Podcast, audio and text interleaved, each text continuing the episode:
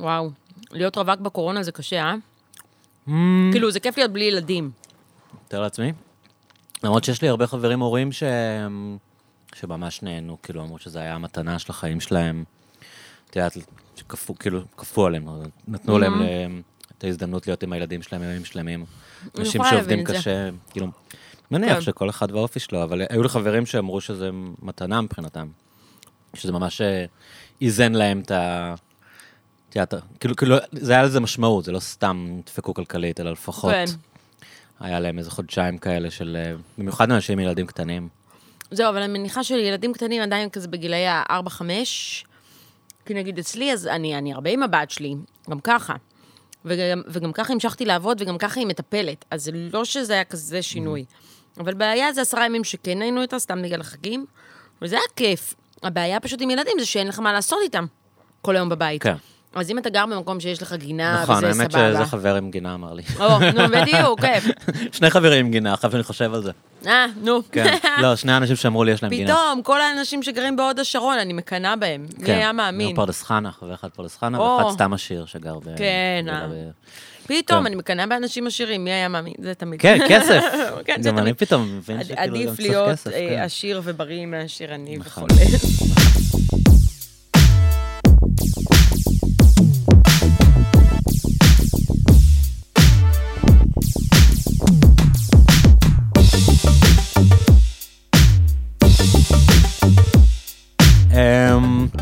אז אתה- אני קודם כל שמח שבאת בחום הזה, זה לא לא קל, לא יודע, כאילו כאילו לא נורא. מספיק, מה שנקרא, עד עכשיו. אשכרה. מה זה? לא, לא, זה נורא. זה כאילו תזכורת שבזמן שדאגנו מקורונה... העולם ממשיך. גלובלית. לא שאני יודעת אם זה תוצאה של התחממות גלובלית, אתה יודע, תמיד אומרים, זה שיא חדש של חום מאז שנת אה, 50. אז זה אומר שבשנת 50 גם היה נכון. כזה חום, זה אומר שגם אז היו תהליכים של התחממות. ברור שהיה ואז- חם גם לפני ההתחממות הגלובלית. כן, אז, אז אני לא יודעת אם, ההתחמ... אם הגל חום הזה קשור להתחממות גלובלית או לא, אין לי מושג. לא, אני חושב שאנשים, אה, אה, ממה שאני מבין, אנשים טועים בין מזג אוויר לשינוי אקלים. כאילו, יש גלים של מזג אוויר, זה לא, לא על זה מדברים. כן. כאילו, זה לא... אה, קר היום, אה, אז מה אתם משקרים? למה אתם אומרים שיש התחממות גלובלית? הנה, יש מזג אוויר נעים. זה לא, לא, זה גם לא עובד שקר באופן ברמות האלה. קיצוני זה גם תוצאה של התחממות גלובלית. אנחנו, הרבה דברים אנחנו לא יודעים. כן. אה, לא, סתם כן, אנחנו גם לא, לא, לא מתעניינים מספיק. אה, אני חושב שהרבה דברים כאילו, גם. גם המדע לא יודע. הדבר היחידי שהם, אני חושב, כן יודעים, זה שסטטיסטית יש התחממות, את יודעת, של נגיד מעלה. כן, אה, כן. ב overall, אבל אני לא חושב שזה ברמה של אנחנו מרגישים את זה כל עונה. כן, בוא נאמר ככה, גל, נסכם את זה שגל החום הזה הוא לאו דווקא תוצאה של התחממות גלובלית, אבל הוא תזכורת מאוד כן. מאוד שיש לנו עוד לוהטת. בעיות להתמודד איתן. כן. כן, שכחנו, השריפות באוסטרליה. מה עם נכון, השריפות באוסטרליה? מה עם נכון. חיות הבר? היה הרבה דברים שעניינו אותנו לפני. אבל הקורונה כן הוכיחה שכשיש תחושת חירום, אז זה לאו דווקא, לא, זה לא שיודעים להתגייס, אלא שיש מי שיכריח אותך להתגייס. כלומר, זה עניין, זה רצון של ממשלות, אם רוצים, אה, אם הן רוצות להכריח את האזרחים לעשות משהו. בעניין הקורונה, היה את הרצון, כי הייתה הבנה שיש פה עניין שהוא חירום. אה, ההתחממות הגלובלית היא חירום, פשוט לא, לא מהחירום שאתה מרגיש אותו, את השעון מתקתק. כן. אה, אבל הוא כן מתקתק, פשוט אנחנו לא מרגישים את זה. וה- והרבה אומרים שכשנרגיש יהיה מאוחר מדי. כלומר, ברור. כבר מאוחר מדי. ממה שאני מבינה. טוב, אני מקווה שלא. אה, אני חושב שאנחנו לא יודעים. כאילו, הטכנולוגיה מתקדמת. שמעת שביל גייטס רוצה אמ, לפזר אבק בסטרטוספירה כדי שהאור השמש יהיה פחות חזק? הוא רוצה לעשות לא. ניסוי בניו מקסיקו. לא שמעתי על זה. כן, אבל הוא- ביל גייטס, שחזת הקורונה, יאללה. תנו לו. אז זה כל הזמן לא ברור אם הוא מנסה להציל את העולם או, או, או, או לייצר קונספירציות חדשות על עצמו. אהה. כי אחרי שהוא הפיץ את הקורונה, הוא עכשיו מנסה לחסום את השמש. אבל, זה- אבל הוא צדק לגבי הקורונה, כן. אז אפשר לסמוך עליו. שוב, הייתה קורונה. כן, כן, ברור, אני רק... אה, את מכירה כן, כן. בטח את ה... את הזה של דור, אה, דור כאן. לא, אבל בכלל זה מאוד, הרבה אנשים באמריקה מאמינים שביל גייטס עומד מאחורי הקורונה. כלומר, זה לא משהו שזה... אה, כן? כן, כן, זה שהוא דור צוחק על זה כי זה קיים. אשכרה. כן. חשבתי שהוא עושה כאילו פרודיה. את רואה עד כמה את בבאבל של אה, כן. תקשורת ליברלית ממוסדת? זה- זה היוטיוב והרשתות מפוצצות בזה. באנשים שמאמינים ש... אני אפילו קיבלתי וואטסאפים כאלה של... אה, שהפיצו את הקונספירציה הזאת. אתה יודע, זהו, השאלה אם אני, מה, אני בבאבל של תקשורת, או שאני בסך הכל בבאבל של אה, יש לך פילטרים של- טובים. לא, של איזושהי נורמה, ש... כן. כי תיאוריות קונספירציה תמיד היו, נכון. ואלוויס לא מת, והיהודים הפילו את התאומים, כלומר, זה לא נכון. תופעה שהיא ייחודית ל... לעידן של הרשתות החברתיות, היא לא. פשוט היום, הן, התיאוריות קונספירציות האלה מקבלות נפח כזה, שאתה, פתאום לא נעים לך להתעלם מהן, אבל זה ממש בסדר להתעלם מהן. כאילו זה רצוי להתעלם מהן. הן לא הופכות להיות פחות קונספירטיביות ופחות שטויות, רק בגלל שיש להן נפח ענק היום. אוקיי, אני, אני אגיד לך מה אני כאילו... הבעיה היא שלפעמים אנחנו, נוח לנו אמ, לתייג משהו כתיאוריית קונספירציה, זה ולא- סיפור בלי לבחון אחר. אותו. לא, לא, זה סיפור אחר. אוקיי, זה שכמה אנשים מפגרים מאמינים בזה, זה לא בהכרח אומר שאין פה כלום. נכון, זה סיפור אחר, אבל אני מדברת ספציפית נגיד על ביל גייטס, כן. שהפיץ את הקורונה. זה כנראה שאני זה לא- נסכים? אני לא מאמין שהוא הוציא את אוקיי, הקורונה. זה סבבה, זה הזכרנו. אני כן אתן לך דוגמה למה- למה שאמרת. כן. האם הסינים באמת אולי פיתחו נגיף, ואיכשהו אולי זה בטעות יצא להם מאיזושהי מעבדה? זה לא הייתי פוסלת על הסף כמשהו שאולי קרה. אה, פשוט, אני כן חושבת שאנשים שאומרים את זה, צריכים ממש להתבסס נכון. על עובדות לפני שהם אומרים את זה. נכון. ואז מה שקורה זה כשאנשים סתם זורקים את זה, כי זה מתאים להם לאיזשהו אינטרס, אז נורא קל, באשמתם, נורא קל למתג את זה כתיאוריות קונספירציה. כלומר, זה בגלל שאנשים שמפיצים את זה הם לא רציניים. אבל השאלה היא באמת מתי כאילו מה שקוראים אה, שופכים את המים עם התינוק. כי נגיד, נגיד אה, אנשים רציניים אה, מהשמאל הסוציאליסטי נגיד, יכולים אה, להגיד שיש כאן סכנה שאנשים כמו ביל גייטס ינצלו את, ה, את משבר הקורונה לתועלת אישית, או את יודעת, לשנות מבנים כלכליים, וסתם, נגיד במקרה הקיצוני, מונופול, חיסון שיהיה עליו מונופול. למישהו, לחברות התרופות, מישהו ישיג מונופול על החיסון הזה. ו... ואם עכשיו, מי... את מבינה מה אני? כאילו, זה, זה קצת מתבלבל, מרוב זה שאומרים, טוב, טוב, סתום עם הקונספירציות שלך, לפעמים גם חוסמים ביקורות של אנשים שאת יודעת, שמנסים אה, כן. לראות מה קורה כאן, שהוא מחוץ לנרטיב ה- אבל האם הפורמלי. אי פעם באמת במציאות פגשנו נבל ברמה כל כך הוליוודית, שמייצר חיסון כדי שהוא היחיד שתהיה לו לא, תרופה? לא, אני לא מדבר, אני לא חושב שהוא ייצר את התרופה לא, בשביל אני רק אומרת החיסון. שכאילו... כן? י- כל יש- חברות התרופות בעולם בערך. לא, אבל כאילו לא מייצרות, לא, יש להם מונופולים, כן, אני אבל. הן לא מייצרות את הנגיף לא, בשביל לייצר... ברור אז שלא, על ברור זה אני שלא. מדברת. כן, כן, ברור שלא. ואתה יודע, עכשיו, מבחינת המונופולים של חברות התרופות, במקרה יצא שעשיתי אה, כתבה במקור על התרופה היקרה בעולם, שבעה וחצי מיליון שקלים לזריקה אחת, אה, לתרופה שנקראת זולג'נסמה, אז נכנסתי קצת לעניין הזה של מונופולים ושל הפטנטים. אה, זה נראה לנו נורא ואיום שזריקה תעלה שבעה וחצי מיליון אה, שקל. לאיזה מחלה זו? זה למחלת S, S, SMA, שזה ניוון שרירים. זה, הילד שקיבל את זה, ילד אה, בישראל קיבל את זה לראשונה, אה, הוא... הוא היה כבר מת בגיל שנתיים, אם לא התרופה הזאת. אה, והתרופה הזאת, ככל שמזריקים אותה יותר מוקדם, כך הניוון אה, לא מתפשט. אז אה, התחילו אז זה להזריק דחוף לו את זה. לקבל אותה כשאתה... דחוף כשאתה לקבל את זה כשאתה נולד. אם אתה יכול אה, לקבל היא את זה... מחלה מולדת תמיד? היא, כן, זו מחלה גנטית, שאתה נולד איתה, ואם אתה מקבל את זה ביום שאתה נולד, יכול להיות שממש לא. יראו עליך סימנים אוקיי. של ניוון. אה, אם אתה מקבל את זה שלושה חודשים אחרי שאתה נולד, יכול להיות שרוב הסיכויים שתהיה לך איזושהי צליעה. נראה מה קורה עם ליאם, הילד שקיבל את זה, ואיך הוא התפתח, כי הוא התחיל לקבל את זה, אה, הוא התחיל לקבל את הזריקה, לא, לא התחיל, זו זריקה אחת. הוא קיבל את הזריקה רגע לפני גיל שנתיים, שזה גם המועד האחרון לקבל את הזריקה. עכשיו, למה לקח כל כך הרבה זמן? בגלל המחיר שלה. היא לא בסל התרופות? היא לא בסל התרופות, הוא קיבל אישור מוועדת חריגים, אה, והיא בסוף נכנסה לסל התרופות אחרי שהוא כבר קיבל אותה. ומה אמרת אה, המחיר? רק אני כבר... שבעה וחצי מיליון שקלים. וואו. כן, כן, אוקיי. זו תרופה יקרה בעולם. כן. מצד שני, זו תרופה שהיא חד פעמית. יש תרופות שהן פחות משבעה וחצי Mm. מיליון שקלים, אבל צריך לקבל אותן יותר.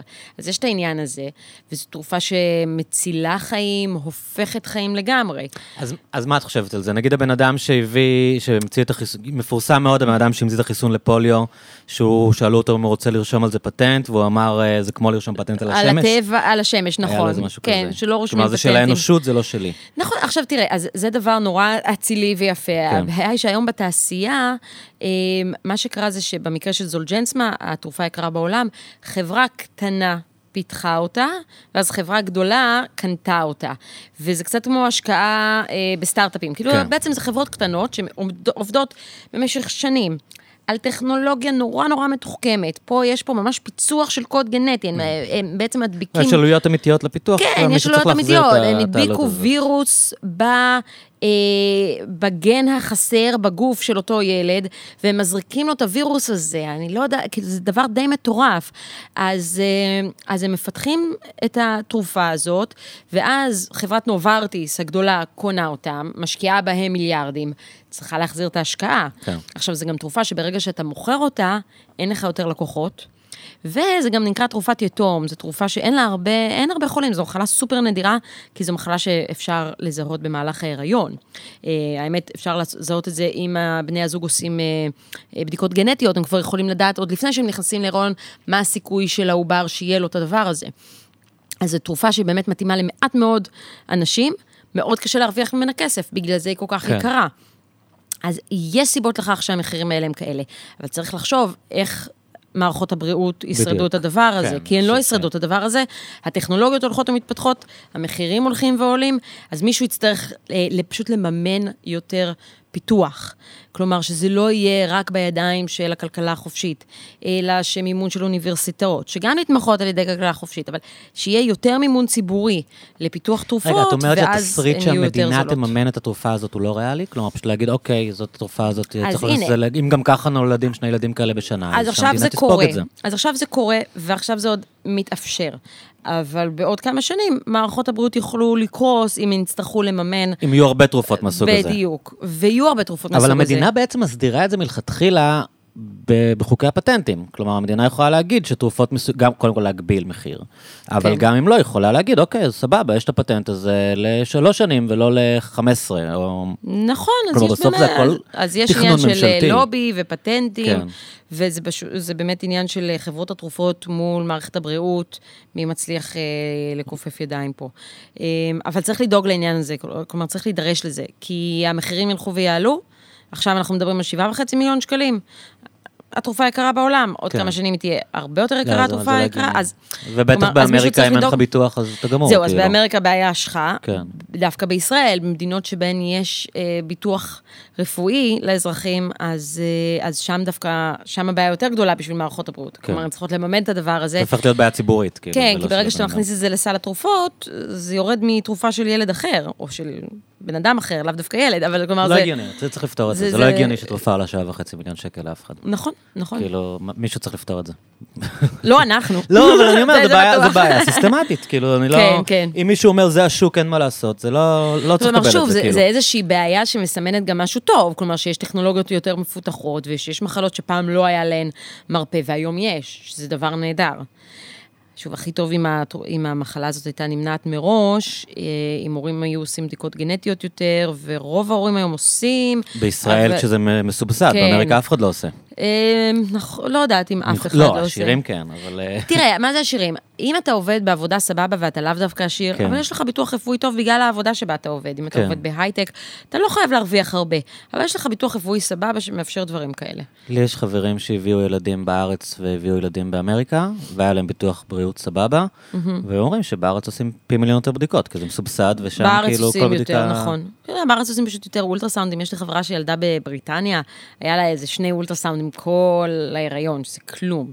זה די מלחיץ. כן. כאילו, את- את לא יודעת מה קורה. אני חושב שזה מה שאתה רגיל, כאילו, לא? כאילו, אם זה נראה לך סטנדרט, אז פעם, נכון. פעם לא היו יודעים את המין. כן. אנשים היו חיים עם זה. אשכרה. אה, טוב, תראי, רציתי לדבר איתך כמובן כן. על הסרט אה, שעשית, אה, ששודר השבוע, הסרט שעשית לשולי רנד. שזה מגניב, נכון? שהיום אה, אפשר לקדם אה, דברים שעשית אחרי שהם שודרו כבר? נכון, כן. שפעם זה היה כזה, היה- היה טעם לדבר על זה רק לפני, והיום הכל זה VOD כזה, ו... מה שבאמת הגניב אותי זה שהמון אנשים הלכו וראו את זה בדיגיטל, כי אני נורא נלחצתי, במקרה, יצא שהסרט הזה שעבדתי עליו חודשים, אה, השיבוץ שלו היה ביום, אנחנו תמיד בימי חמישי המקור, ופתאום קשת אה, שידרו ממול את ארץ נהדרת. יפה. אז נורא התבאסתי, כי הרגשתי שזה גם קצת אותו קהל. כן. ואמרתי לעצמי, מה, חודשים אני עובדת על הסרט הזה, ועכשיו פשוט אנשים לא יראו את זה, ולא ידברו על זה, ואיזה באסה. אבל כל כך הופתעתי, שגם זה עשה רייטינג מאוד יפה בשידור עצמו, אבל גם ההדים שזה יצר, זה אשכרה גרם לאנשים ללכת ולראות את זה בדיגיטל, כן. שזה לא כל כך אופייני. אבל אני חושב שמשהו השתנה באופן האלה. שצורכים. כאילו, כמו שאנשים כזה רואים דברים בנטפליקס, אז גם היום יותר הגיוני להם להיכנס לאתר ולראות. כי- כי נכון, אבל יש אתרים. יותר ידידותיים, פחות ידידותיים, ואנחנו עדיין ערוץ טלוויזיה ש, ש, שניזון ומתפרנס מאנשים שרואים כן. את הערוץ בזמן השידור, עם הפרסומות, כלומר, זה, זה, זה מדד הרייטינג. אה, אם אנשים ילכו אחרי זה לראות את זה בדיגיטל, יופי להם, אחלה, אבל לא מזה מרוויחים כסף. אז זה עדיין נורא נורא חשוב. אבל בדיגיטל גם יש פרסומות. כן, אבל זה לא אותו דבר. כלומר, זה לא אותה מידת הכנסה. אוקיי. אז, אה, אבל לי היה פשוט חשוב שאנשים יראו את זה. ו... ו... ו... ולא הייתי בטוחה שהממשק הוא כזה שמושך אנשים לראות, אבל באמת, בגלל שזה יצר כזה שיח, אנשים התאמצו והלכו ופשוט ראו את זה בדיגיטל. אז, אז אני כיף. ראיתי את זה בדיגיטל באמת, אבל אני כן. רואה הכל בדיגיטל. אה, וזה היה סרט מאוד עכשיו, למה. ראית את זה? כי שמעת על זה, ראית טוויטר? נחשפתי מה? לזה ברשתות, ו... כן. כאילו, אני, אבל ככה אני צורך הכל בגדול. כן, כאילו, אני כן. רואה אנשים מדברים על משהו, ואז נכנס להסתכל על זה. אה, אז אולי תספרי קצת מה זה, כאילו, למי ש... לטובת מי שלא ראה, לפני שנדבר כן, על בטח. הסרט. אז אה, שולי רנד, היוצר, שחקן, זמר, מצד אחד מאוד מאוד אהוב, מוערך, מצד שני, כבר איזה חמש שנים יש עליו אה, כוכבית כזאת, כי אה, זה התחיל בדיווחים על כך שהוא הורשע בגרימת חבלה לאשתו. אה, גרימת חבלה ברשלנות, אבל המילה ברשלנות קצת נפלה מרוב הכותרות שעסקו בזה. אה, וב... לא, ברגע שאתה מורשע, זה תמיד לא נראה טוב, נכון? כן, כאילו, כן, נכון, אתה ואנשים... מניח שאתה שם איזה קומבינה. ואנשים לא קוראים את הכותרת משנה כן. שמתארת בדיוק מה היה שם, הוא היכה את אשתו, זה, זה מה שנצרב בתודעה. ואחרי זה, זה גם המשיך לכך שהוא אה, עזב את הבית, נעלם לה, לילדים שלו. הילדים שלו מתראיינים אצל חיים אתגר באנשים ואומרים, אבא השאיר אותנו עם חובות. אה, מצטייר פה בן אדם מאוד מאוד מאוד בעייתי. ועדיין מופיע וממלא אולמות, אבל בפייסבוק של אשתו, הוא היכה אותי, הוא מתעלל בי כלכלית, הוא לא מעביר כסף לילדים, הילד שלו עם תסמונת דאון צריך לקבל נדבות ממרכז שלווה שמעביר לו בגדים, כי אין לו בגדים לחורף, כל מיני סיפורים מאוד קשים. עכשיו, שצריך להגיד שהם יושבים על בן אדם שהוא מין מאוד נערץ, ו... בדיוק. כלומר, הוא, לא- הוא, הוא אפילו לא זמר רגיל, הוא זמר ש... שהאישיות שלו מאוד שלובה באמנות. כלומר, רוב האנשים,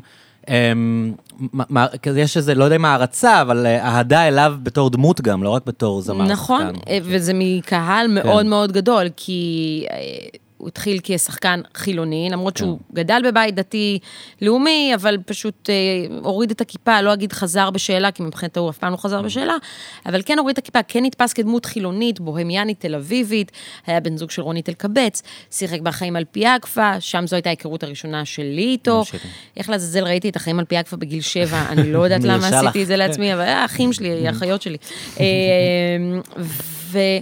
אז, ואז כשהוא חזר בתשובה, בניגוד לאומנים אחרים אולי, הוא לא איבד את הקהל אה, החילוני, אה, כי הוא פנה גם לקהל החילוני, והוא הצליח לייצר דברים שמביאים גם את הקהל הדתי וגם את הקהל החילוני, וממש להפוך לקונסנזוס. כי אה, גם המבקרים מאוד אוהבים אותו, יש בו גם איכות, אבל גם מסחריות אה, ביחד. עכשיו, אז אתה רואה שהבן אדם הזה, שיש עליו בכל זאת את הדיווחים הלא קלים האלה, אנשים אומרים, כן, הוא היכה את אשתו, אה, כשבנט רצה לתת לו פרס מפעל חיים, היו קריאות לשלול את הפרס, אבל כן ממלא אולמות, אז אני, שאלנו את עצמנו, רגע, אז או שאנשים סלחו לו, שזה מוזר, או שאנשים לא מאמינים לדיווחים, שאולי זה בעייתי. אה, צריך להבין, מה, מה הסיפורים של איראן? ככה ניגשת לזה. ניגשנו זה לזה, המקור אז של לא, זה להבין. התחיל מזה ששולי התראיין לאריאנה מלמד Mm.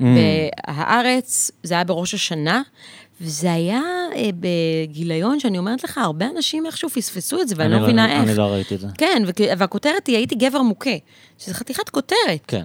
ואיכשהו זה קצת אה, ירד מתחת לרדאר. אנשים אומרים לי, אפילו קוראי הארץ, כאילו אומרים לי, וואלה, לא זוכר את זה, אולי כי זה היה בראש השנה, ולא תמיד אנשים מספיקים לקרוא עיתון של ראש השנה. אה, אז אני קראתי את זה, וקראנו את זה גם במערכת. והוא אומר שם, הוא מתאר שם התעללות שהוא עבר, והוא מספר שם שיש לו גם הקלטות שהקליטו את מה שקרה בבית. עכשיו, אני הכרתי את, כלומר, הברנז'ה בכלל, כתבי התרבות בעיקר, ידעו שהכוכבית הזאת מעל שולי ידעו כל השנים, שהיא לא כמו שאנשים חושבים, כי הכרנו את מיכל רנד. Mm. כלומר, יצא לי להתקל בה בסיטואציות, אה, במופע שלו של מאיר אריאל שהוא הרים, והיא עוד אה, ניהלה את זה.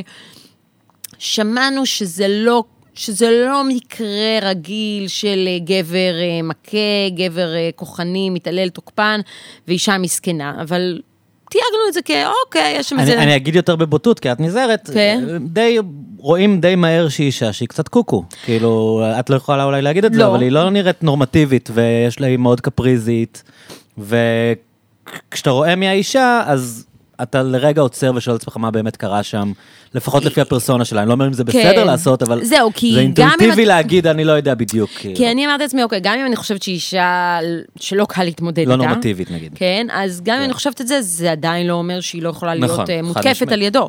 בסוף הוא הגבר, בסוף יש לו... כן, כן. בסוף יש לו את הכוח הפיזי, נכון. ולה פחות, אז זה עדיין, זה לא פתר את זה. אבל כן הרגשתי שיש פה סיפור, מה שנקרא, מורכב. היום אני יכולה להגיד שאין פה סיפור מורכב, יש פה סיפור מובהק של קורבן תוקפן, רק שהוא הקורבן. זה לא הבנתי לפני שנכנסתי לסיפור הזה. לפני שניכנס קצת לסיפור, למרות שאנחנו לא כאן באים לספר את הסרט, תראו את הסרט, הוא סרט מעולה. אמ, את, את חושבת שהקהל באופן אינטואיטיבי אה, לא קנה את הסיפור? כלומר, היה לקהל אינסטינקטים נכונים כאן? אה, כמו שלפעמים, את יודעת, לא יודע, או, ש, או שזה סתם הם לא רצו להתעסק עם זה ואהבו אותו מדי ואמרו, אל תבלבלו אותנו עם זה, אנחנו לא רוצים לשמוע. אה, זו שאלה שאי אפשר לענות עליה, אבל סתם מה את חושבת? כן, זאת אה. אומרת, שאת אומרת כאילו, הוא החליק את זה ואנשים המשיכו לאהוב אותו. את חושבת שזה בגלל שלאנשים לא היה אכפת, או שלאנשים הייתה איזושהי אינטואיציה שהסיפור הזה לא נכון? אני חושבת שזה תוצאה פשוט של התקשורת, זה לא היה אינטואיציה, התקשורת ידעה, כתבים ידעו, ואז לאט לאט זה כבר לא הפך להיות כי דבר הסיפור לא ששואלים אותו. פומפם מספיק על ידי התקשורת, כן. ולא הודגש ולא חזרו אליו, כן. וכאילו התקשורת לא עשתה לו מין משהו כמו קנסלינג שאנחנו מכירים אה, בדיוק. אצל דמויות אחרות. כן. יש אנשים אחרים שהיו מתראיינים, ולא משנה כמה ראיונות הם היו עושים, כל ראיון היית חוזר על השאלה הזאת, ובצדק. כן. האם הכית את אשתך? מה הסיפור שם? היא הייתה במעון לנשים מוכות, והיא הייתה באמת במקלט לנשים מוכות. זה כן. משהו שנשמע מאוד לא טוב. אז היו שואלים אותו, או שהיו גם ממדרים אותו, היו אומרים, טוב, לא רוצים שהוא יופיע פה, ולא רוצה לראיין אותו, אה, מחרימה אותו.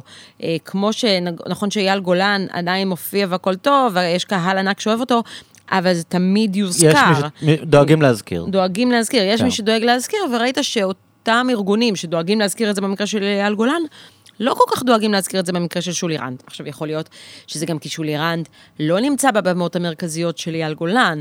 אה, ואם תשאל את שולי, הוא חושב שהסיבה שהוא לא נמצא בבמות המרכזיות האלה, זה בדיוק בגלל הכוכבית הזאת. שאנשים יודעים שיש שם איזושהי כוכבית, איזושהי עננה, ולא רוצים להתעסק. וזה לא אייל גולן ששווה להם להתעסק, כי זה גם יכניס המון כסף לצד הביקורת. כאילו זה, זה משהו כזה שאפשר לנפנף, טוב, זה שולי. כן. עכשיו, כשאני אומרת ממלא מקומות, מלא אולמות, זה ברמת הזאפה הרצליה, שזה מאוד מאוד יפה. יפה מאוד, כן. זה מאוד יפה. אבל זה, לא לא, קיסריה. הוא לא עושה מנורה, הוא לא עושה, פארק הירקון זה מעט מאוד עושים, רק עומר אדם. אבל כאילו, זה לא ברמה... הוא לא נמצא ברמה של אייל גולן, שגם מושך יותר אש. אבל אז אבל אני אייל גולן חושבת... מושך אש מאוד, מהרבה סיבות, כאילו. הוא- כן, כי זה גם האטיטוד הוא סמל. שלו. לא, הוא גם סמל. הוא סמל של ישראל השנייה, והוא נהנה להיות סמל של ישראל השנייה, והוא נהנה לדבר נגד ישראל הראשונה. ויש כאן משהו כבר, והוא אמר, היה לו השבוע משהו, אני כמו ביבי, את שנינו כן, שנינו כן. שונאים, כאילו הוא... הוא אולי הוא התחיל ממקום באמת שקצת הוא הרגיש את זה באופן אותנטי, והוא עף על זה, אפשר להגיד במובן מסוים. כן. מהסמל שהוא הפך להיות, והוא נהנה גם להתריס מצד שני. נכון. אה, כלומר, זה משחק ששני הצדדים משחקים. כן. אנשים נהנים לתקוף אותו, והוא נהנה אה, להגיד שהוא מותקף ולתקוף בחזרה. נכון. אז אה, אני חושב ובמקרה ש... של שולי, הוא, הוא, זהו, שולי במשך איזה חמש שנים, ארבע שנים שתק מול כן. ההאשמות. כלומר, הוא בכלל לא ענה. אז גם, אגב, לא הייתה דרך כל כך לאנשים לדעת שהדיווחים על זה שהוא היכה את אשתו לא מדויקים. הרבה בעקבות הסרט, יש שם קטע שאני מראה, את מיכל רוזין אומרת שצריך לשלול לו את הפרס, את הפרס מפעל חיים. הרבה תגובות אחרי זה היו, איפה מיכל רוזין שתתנצל עכשיו? אני אגב, זה מסכים- כבר פעם שנייה במקור שמיכל רוזין עושה פדיחה, כן, נכון? היה את הסיפור גם עם נמרוד ברנע במרץ. שם זה היה יותר, אה, שם אני חושבת שיש יותר מקום להתנצלות, אבל במקרה של שולי, זה יהיה נחמד אם היא תגיד משהו, אבל אני לא חושבת שהיא צריכה להיות עכשיו האישיו, כי בסך הכל היא עשתה את מה שהיה נכון לאותה תקופה. היא ראתה דיווחים על זמר שהיכה את אשתו, שמקבל פרס מפעל חיים. לא הייתה לה דרך לדעת, אלא אם כן היא רוצה עכשיו להרים תחקיר, והיא לא תחקירנית. כן. לא הייתה לה דרך לדעת אם היא ניזונה מהתקשורת, אה, מה בדיוק קרה פה, וכשאני אומרת ניזונה מהתקשורת, לא רשתות חברתיות, לא פוסטים בפייסבוק, תקשורת מיינסטרים, שדיווחה גם פרטים שהם נכונים, הורשע בגרימת חבלה. ברשלנות. היא לא הייתה אמורה לדעת, כי גם שולי לא הגיב ולא נתן הסברים משלו. אז, אה, אז בדיעבד, אולי זה כן מה שהייתה צריכה לעשות, כי למה שזמר כשאת יקבל פרס אומרת מפעל חיים? שחשוב לך שאנשים יראו את הסרט, את מתכוונת, חשוב לך שאנשים יראו את הסרט כדי שיעשה צדק אה, עם שולי, או שיש כאן כאילו סיפור רחב יותר ש... שאנשים צריכים לקחת ממנו משהו? אה, כן, תראה, זו שאלה כי... וואי, אני לוקחת אה, קוביית מה קרה. שאת רוצה, תקחי. אבל עכשיו לא שומעים אותך, כן? את צריכה לחכות שתחזרי למיקרופון. ברור, הנה, היה. אוקיי. אבל יש לי קוביית קרח בפה. בסדר, חלק מהווייב. כן, אמ, רק אחרי שידור הכתבה, מהמם. הבנתי יותר בגדול כמה שזה סיפור חשוב אה, ברמת המאקרו ולעוד אנשים. אוקיי, זה נורא מצחיק שאני מדברת ככה, נכון? וזה מגניב. אוקיי. כלומר, שולי מאוד אמ, רצה לקחת את זה לשם, של אה, אני לא היחיד. אהה. כלומר, בוא נעלה למודעות הסיפור הזה של גברים מוכים. כן. אוקיי. והוא היה רוצה שאני אראיין איזושהי פסיכולוגית, או פסיכולוג, שיספרו על זה מצורה, ב- באופן קצת יותר מרוחק, כאילו בלי קשר לשולי.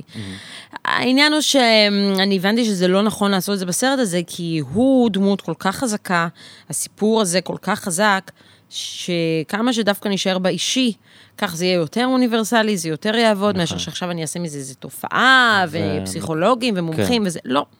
ועובדה, כי אנשים ראו את הסיפור, והתחברו לזה בלי שיהיה איזשהו פסיכולוג שיאכיל אותם בכפית, שזה הדבר. כן. אה, הם מבינים שהוא לא הבן אדם היחידי בעולם בסיטואציה הזאת, בלי כן. שצריכים להביא עוד ארבעה עם סיפורים פחות מעניינים. והרבה גברים כן. כן. ראו את זה, ומאוד מאוד התחברו, ושלחו לי הודעות שהם עברו סיפור דומה, ושממש ראו את עצמם בדמות של שולי, והם לא יכלו לישון כל הלילה אחרי זה.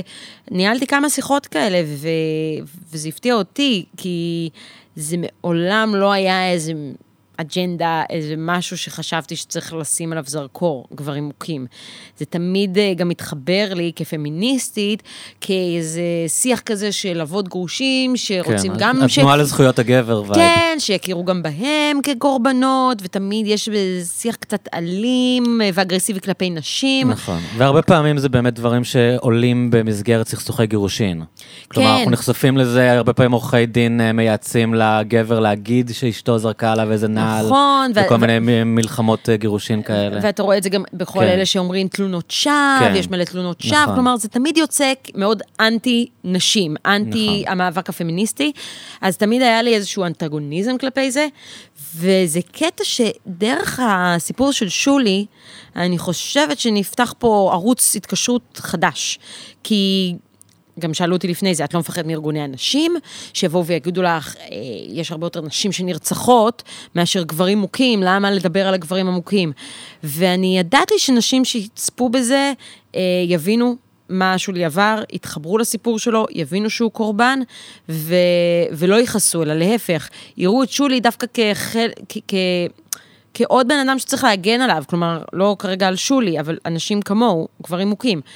אה, קיצור, נוצר פה איזשהו ערוץ התקשרות שהוא לא שיח של מלחמת מינים, משהו מגדרי. ולא לא היה את, אלה שבכל זאת אמרו לך משהו? תמיד בטח, זה יש. בדרך כלל אלה שלא רואים את הסרט, נכון? גם, כן. כן. לא, אבל באמת, לא היה לי תלונות לפני הסרט, היה לי מצד, אה, כאילו, היו כמה תגובות של אה, נשים שאמרו, למה להתעסק בגברים, למה לייצר סימטריה?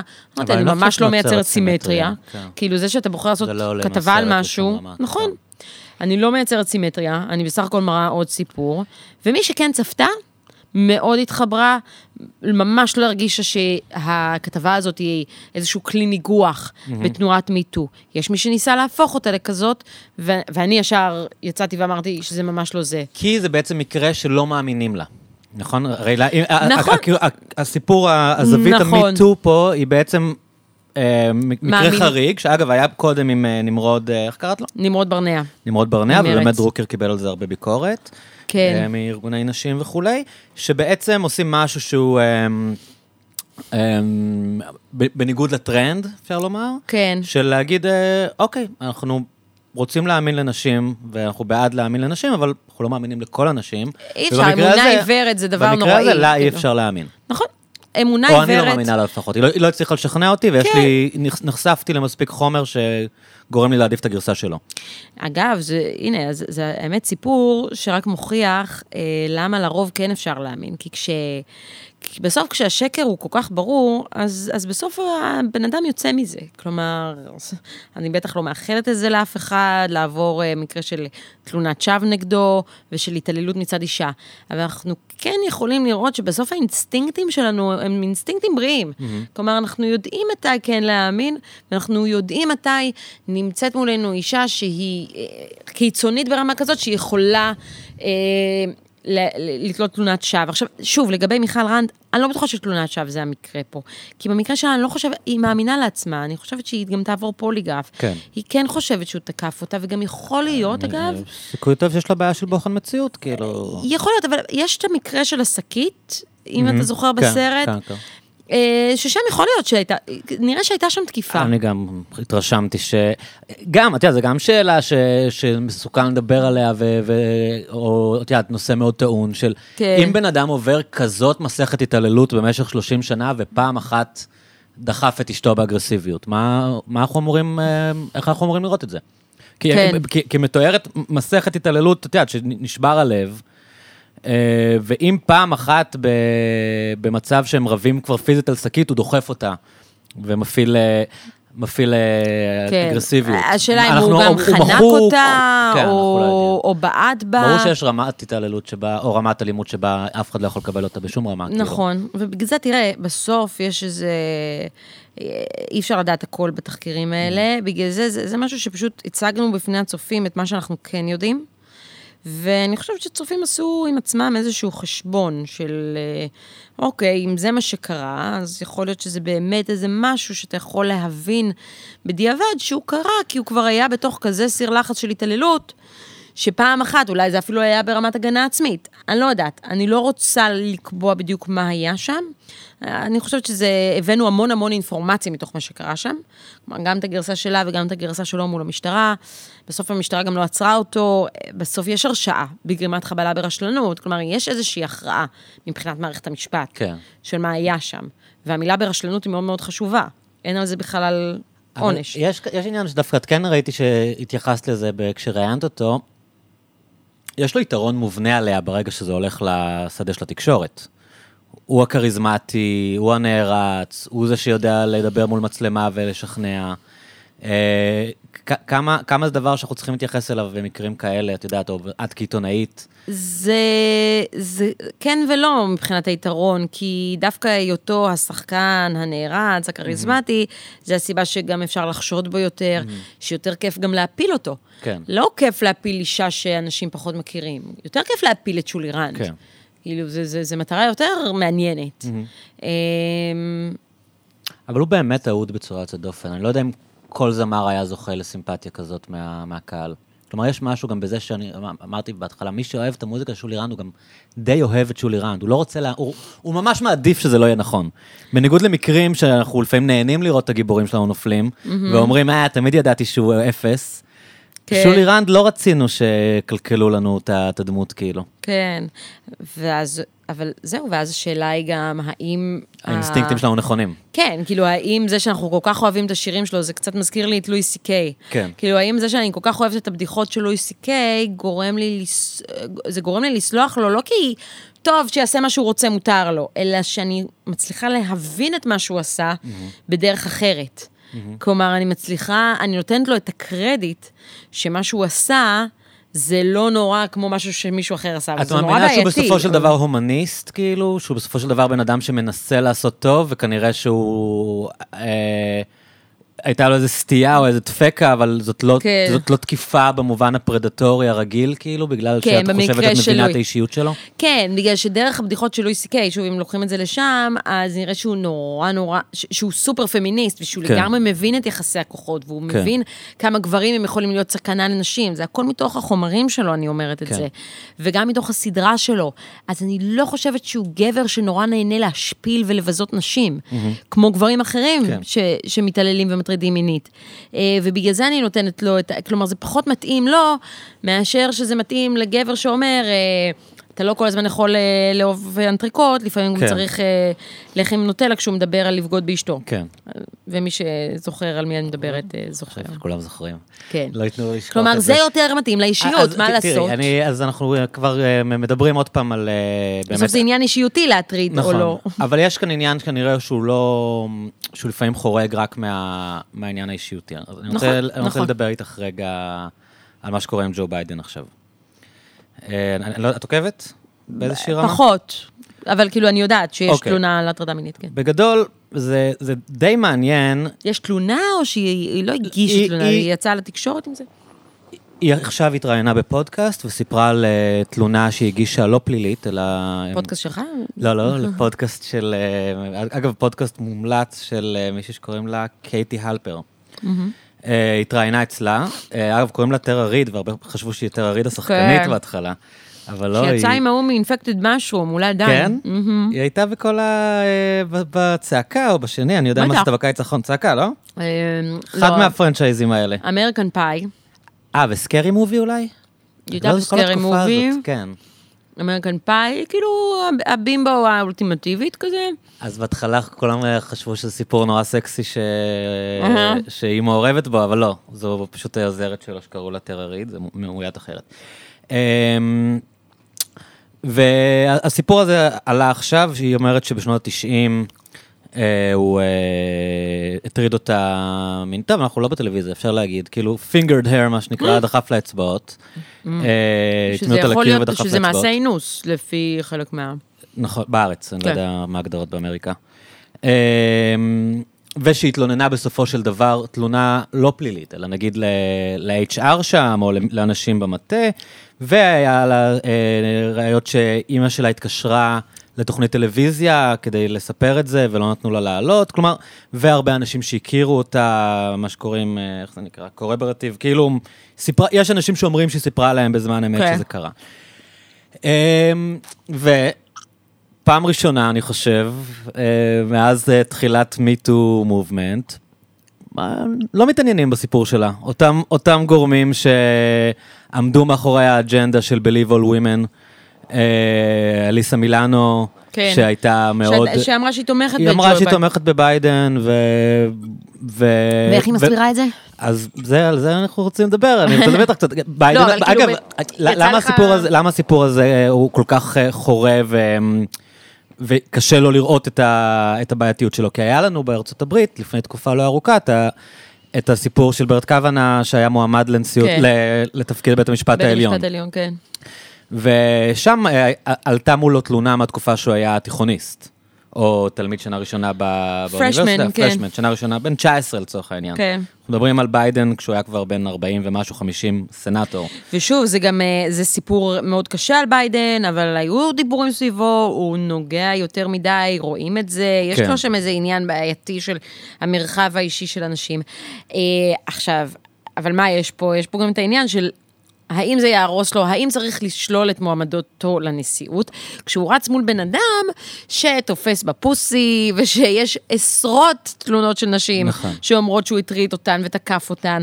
אז אני חושבת שזה איזשהו מקום עכשיו של הדמוקרטים, להגיד, די, נמאס לנו להיות הפראיירים שדורשים יותר כן, אבל את מבינה, את מהמועמדים מבינה איך שלנו. זה נתפס כצביעות, כש- כשהם סיכלו, כאילו ניסו לסכל אה, מועמד לבית המשפט העליון, שהיה מולו קייס לא יותר חזק אבל מהקייס אנחנו הזה. צריכים, אז זהו, אני כלומר, אני זה, צריך זה, את כל האנשים. שטענו שהם ניצלו את, ה, את הסיפור, שהם ניצלו את המובמנט לסיבות פוליטיות, נכון, זה עכשיו ברור. מקבל אה, ראייה מאוד מאוד חזקה של, כשזה האיש שלנו, אולי בעצם הגיע הזמן אה, אבל שוב, לא תמיד להאמין לכל הנשים. השאלה היא למה אתה בוחר להשוות. כי אני חושבת לא, ש... אני לא חושב שצריך להשוות לכלום, אני לא, חושב שיש כאן תלונה שלא לא מתייחסים להשתמש אליה. בברט קוונאו, כאילו שזה לא יהיה מדויק. אוקיי. כי צריך שוב להסתכל על זה ביידן מול טראמפ, לא ביידן מול קוונאו. אבל למה לא ביידן מול המתלוננת? כלומר, למה... אה, לא, מתכוון? ברור, לא, אני ברור. מתכוון, למה, למה אנשים שכל כך קל להם to cancel everyone, או את יודעת, על סמך זה. למה, למה כשזה מגיע לביידן הם לא אומרים, אה, טוב, לא אכפת לנו, זה לא קשור לפוליטיקה, אנחנו רוצים שתתפטר, אנחנו לא רוצים שתהיה נשיא ארצות הברית עם הסיפור הזה נכון. זה, ברור שזה הדבר הנכון לעשות. כן. אבל אני חושבת שהדמוקרטים מוצאים את עצמם במצב שהם ימשיכו להיות הטהרנים ואלה שנלחמים על טוהר מידות, וימשיכו להפסיד לבן אדם שלא ולטוהר מידות אין שום קשר, ושיכול לעשות מה שבא לו, ונראה לי שבמקום הזה שהם צריכים להילחם על הבית הלבן, הם אומרים, אוקיי, משהו צריך, אה, צריך, נשלם את המס הזה ונשלם את המחיר הזה ונתעלם מהדבר הזה, כדי לחזור לבית הלבן. וזה די- דבר נוראי. שזה די מזכיר את מה שהיה עם קלינטון במובן מסוים, כאילו, את יודעת, הם, אה, בתקופה ההיא הם לא היו all women, הם לא האמינו, זה אומנם וואו, הרבה טוב, לפני. אבל שמע, אבל- היום קלינטון היה צריך ללכת לכלא, כן. על מה שהוא עשה, אבל אז, זה לא עניין של צביעות, אז זה באמת עניין שזה נתפס אחרת לגמרי. כאילו, נשיא שמתעסק עם מתמחה בת 22, אנשים לא הבינו בכלל יחסי מרות, מה זה אומר, נכון. רק מאז זה התפתח. אבל היום קלינטון זה ממש לא משהו שיכול היה כן, לעבור. אבל עד היום בתוך המפלגה הדמוקרטית הוא בן אלים, כלומר זה לא נכון. שהוא שילם על זה איזשהו מחיר חברתי או מחיר טיימינג, במעמד. הכל זה עניין של טיימינג עם מיטו. אבל תראה, אם אתה רוצה להגיד שהדמוקרטים, אף פעם לא אכפת להם ממיטו כשזה נוגע לאנשים שלהם, זה לא נכון. כי יש המון המון אנשים שלהם, כן. שנפלו במיטו. אל פרנקן, נכון? אה, ההוא שהם... גם, שמתקן. גם, אבל אני מדברת גם על עיתונאים, על כן. מאט לואר, כל מיני כאלה, על, אה, אה, נו, איך קוראים לו, המראיין הזה? צ'רלי רוז. נכון, כאילו, הרבה, הרבה דמויות שהן מאוד אה, אבל עד שזה. מגיע למשהו שבאמת חשוב לנו. כן, שזה המרוץ לנשיאות. אותי זה, לי זה באמת... זה מאוד בעייתי. מטריד אותי מאוד. אתה כאילו. יודע מה, כי- זה מראה לך שהם משחקים משחק כפול, שזה לא... אם זה עיקרון, אם זה ב-Live all women, אז ב-Live all women, מה זה ב-Live all women כשאתה... אבל כאן לא, כאילו זה נכון, לא... נכון.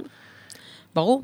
שוב, אני הייתי רוצה לקרוא, כי אני ראיתי את הכותרת הזאת על אליסה מילאנו, שהיא אומרת שהיא עדיין תומכת אה, בביידן. עכשיו, אם התשובה שלה, אני עדיין תומכת בביידן, כי אני חושבת שפה נתפר לו איזה תיק, איזה משהו, אז בסדר. כאילו, גם אם היא אמרה לפני זה ב-Live all women, א', אני לא בטוחה ששמעתי את אליסה מילאנו אומרת ב-Live all women.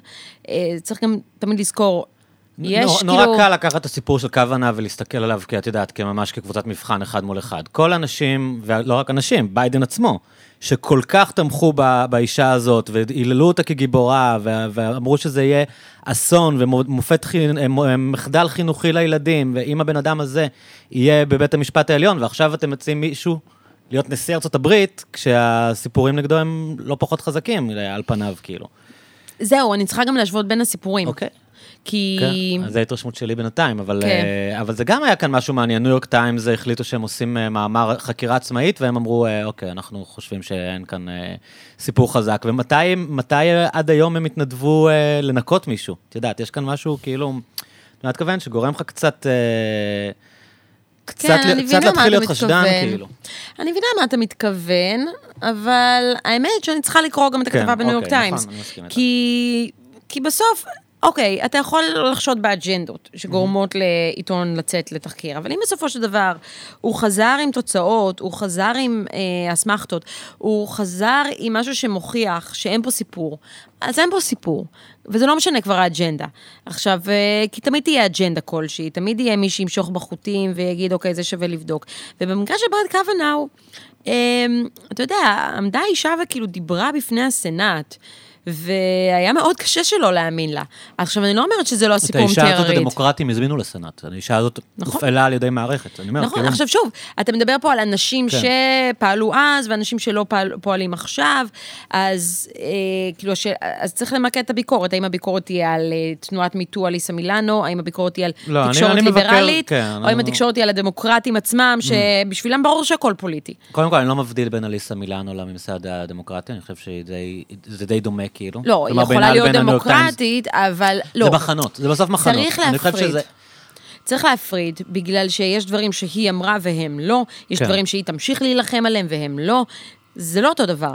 ברור שיש להם איזושהי אה, אג'נדה משותפת, אבל יש להם גם המון המון אג'נדות אחרות לא משותפות. ויש המון דברים, שיש המון מאבקים שהדמוקרטים לא הצטרפו לאליסה מילאנו בהם. כלומר, הדמוקרטים לא רדפו את הרווי ויינסטין, והיא כן. אז במקרה של ברט קוונאו, הסתדר מאוד לדמוקרטים כדי להפיל את השופט שרוצה עכשיו אולי לאסור על הפלות. כן. אם יש להם דרך להפיל אותו, שזה דרך האישה הזאת שתעיד נגדו בסנאט, וואלה, למה לא? אבל שוב, אבל- כי זה אבל את הדמוק... יודעת לא, לא. כאילו, אבל זה ה- הדמוקרטים פוליטיקאים שאני באמת, שזה מה שמצופה מהם, להתעסק רק בפוליטיקה ולהשתמש באיזה כלים שיש להם. לגבי אליסה מילאנו זה סיפור אחר, דווקא כאילו באמת ממנה לא. אני מצפה יותר. כן. ובגלל זה אני אומרת כאילו כי את שלשפוט אותה... מצפה זה- ממנה ליותר יושר בעצם. את מצפה ממנה לשחק את כי לא המשחק פוליטיק- הפוליטי. אני מצפה מהם לשחק את המשחק הפוליטי, אני מצפה מאליצה מילאנו ומהעיתונאים לעשות את העבודה שלהם. כן. שהיא לא לשחק את המשחק הפוליטי. היא לא אם להכניס שופט הבנתי. כזה או אחר. כן. אני אה, צריכה להיכנס יותר לסיפור הזה של ג'ו ביידן. כן, אני חושב שזה פשוט, את יודעת, זה גם קצת כאילו השאלה כמה אנחנו בכלל אה, פתוחים לקבל רעיונות של הצד השני וכמה אנחנו יודעים מראש מה, מה נכון לפי המחנאות שלנו. כלומר, כשיש... אה, בואי בוא נלך רגע לישראל, כאילו, אולי... אה, מה הנכונות שלנו להאמין ל... אנחנו כאנשים ששייכים, נגיד, למחנה הליברלי ועיתונאים שייכים למחנה הליברלי, כשיש סיפור על מישהו מהצד שלהם, לעומת כשיש סיפור על מישהו מהצד השני, מה הפתיחות שלנו בכלל? את יודעת, לקנות נרטיבים, לקבל... ניקח דוגמה שב- שבעיניי בעיניי טובה. אה, הסיפור של אהוד ברק וקרן וקסנר. וקסנר, כן? וקסלר? וקסנר. וקסנר, כן. אה, שווקסנר הוא בעצם הבעלים של ויקטוריה סיקריט. אה, ש... לז- וקסנר, נכון? לזלי וקסנר. אה, מי שעוקב, גם אני לא יודע כמה התעניינת בזה, מי שעוקב אחרי כל פרשיות אה, ג'פרי אפסטין, אה, יודע שהשם של לס וקנר- וקסנר עולה שם כל הזמן. כלומר, הוא, הוא, הוא עמוק בתוך כל סיפורי ג'פרי אפסטין, הוא הביא לו את הווילה שבתוכה חלק מהדברים קורים, הוא היה המממן העיקרי שלו. אה, יש כבר עדויות של נשים שמאשימות את וקסנר עצמו על ניסיונות לאונס. אה, וזה נורא מוזר איך בישראל, אגב, במקביל, אה, אני רואה עולים כזה פודקאסטים של קרן וקסנר וכל הבוגרים עושים כנסים ועמודים, הבן אדם הזה, ברגעים אלה ממש כאילו יש נשים שמאשימות אותו שהוא ניסה לאנוס אותן ביחד עם, אה, ביחד עם אה, ג'פרי אפסטין על דברים שיש עליהם התיישנות בשנות 90 וכולי. השם של אהוד ברק, אמנם הדברים האלה נשמעים כתיאוריות קונספירציה כרגע, אבל הם שלובים שם עמוק מאוד בתוך כל הסיפורים האלה, ובטח של לס וקסנר. בא בן אדם, הביא לו סכום אסטרונומי של, אולי את זוכרת, אני לא זוכר, אבל מיליוני שקלים, זה היה שישה מיליון שקלים, אני חושבת. והוא לא מוכן להסביר על מה הוא קיבל את הכסף. כן. עכשיו, אני שואל אותך, האם, האם אה, לדעתך, כאילו, גם מאיך שאת מכירה את התקשורת, או בכלל איך שאת... את חושבת שמישהו מהימין היה מקבל כזה פס, כאילו? זאת אומרת, זה לא היה כאן איזשהו דבר של במקרה, עזבו אותו? כן. אה, הפעם הראשונה שהסיפור של קרן וקסנר הוזכר בטלוויזיה, כי זה הוזכר, זה התחיל אצל אראל סגל. ב- איפה הוא כתב את זה? אני לא זוכרת איפה הוא כתב את זה, אבל זה התחיל אצל אראל סגל, אולי ברדיו, אבל זה אה, קיבל אה, מקום בטלוויזיה. בתוכנית הראשונה שאני הגשתי של לונדון וקירשנבאום, פעם ראשונה שהחלפתי את לונדון. אה, העורך אמר, בואי נעשה את זה. כן. ואני הסתכלתי ואני הייתי מאוד סקפטית, כאילו אמרתי לו שזה, שזה פשוט עדיין ברמת הקונספירציה, כאילו תראה, תראה, כן. כשאתה בא ועושה, כאילו, ורוצה להאשים איזשהו, איזושהי אישיות במשהו, אני חושבת שצריך יותר מרק לזרוק איזושהי עצם ולהגיד, hmm, זה נראה על פניו חשוד. ואני חושבת שהיום, הרבה מאנשי התקשורת שמזוהים, שאנשי התקשורת של הימין, אה, ש... ש אמ, אין להם בעיה גם להציג את עצמם כ- כסוכנים של הימין בתוך הדבר הזה, שנלחמים בהגמוניה השמאלנית של התקשורת כן. לתפיסתם. אה, הם, הרבה פעמים אני רואה אותם כאילו זורקים את העצמות האלה, נכון. ווואלה, אולי יש פה משהו, אולי לא, אבל אולי יש פה משהו. ואז, ו- ובגלל זה זה נתפס כמאוד קונספירטיבי, כי זה, כי זה מה שנקרא קונספירציה. כלומר, אתה כאילו זורק איזה רמז, כן. אתה לא מביא את התמונה השלמה, וזה חצי עבודה, זה אפילו פחות מחצי.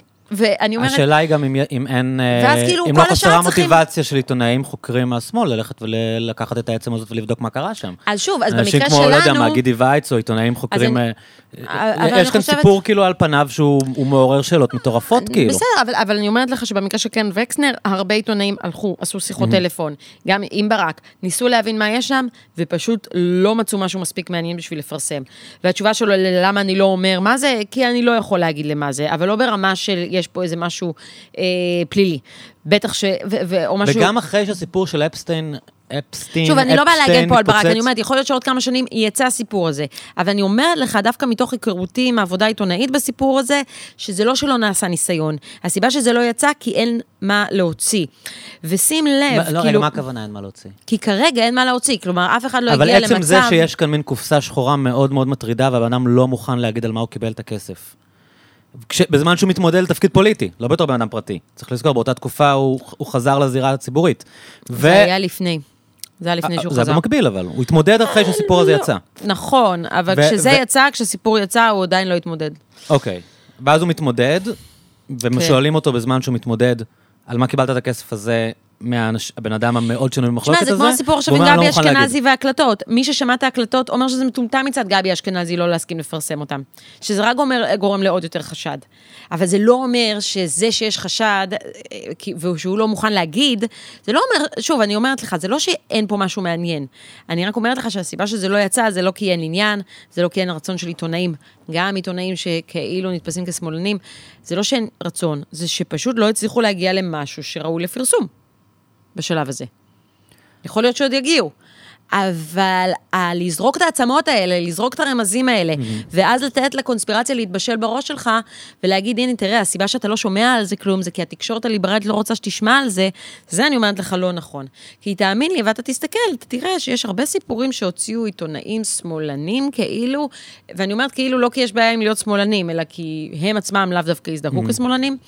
אמ, אתה תראה שהם הוציאו סיפורים, כן, גם על הצד שלהם, כאילו הצד שלהם, ואתה ראית את זה במערכות הבחירות האחרונות, את uh, ערוץ 13 מוציא את הכתבות על גנץ, שוב, ערוץ 13 כבר בעיניי זה לא ערוץ 10 שנתפס כשמאלני, אבל יש עדיין מי שרוצה להגדיר את ערוץ 13 כן. כשמאל קיצוני, כי זה נוח שיש איזשהו דמון להיתפס אליו, אבל דווקא אם תסתכל, אתה תראה הרבה פרשות על המחנה השמאלי שהתפרסמו בתקשורת הליברלית המיינסטרימית, השמאלנית לכאורה.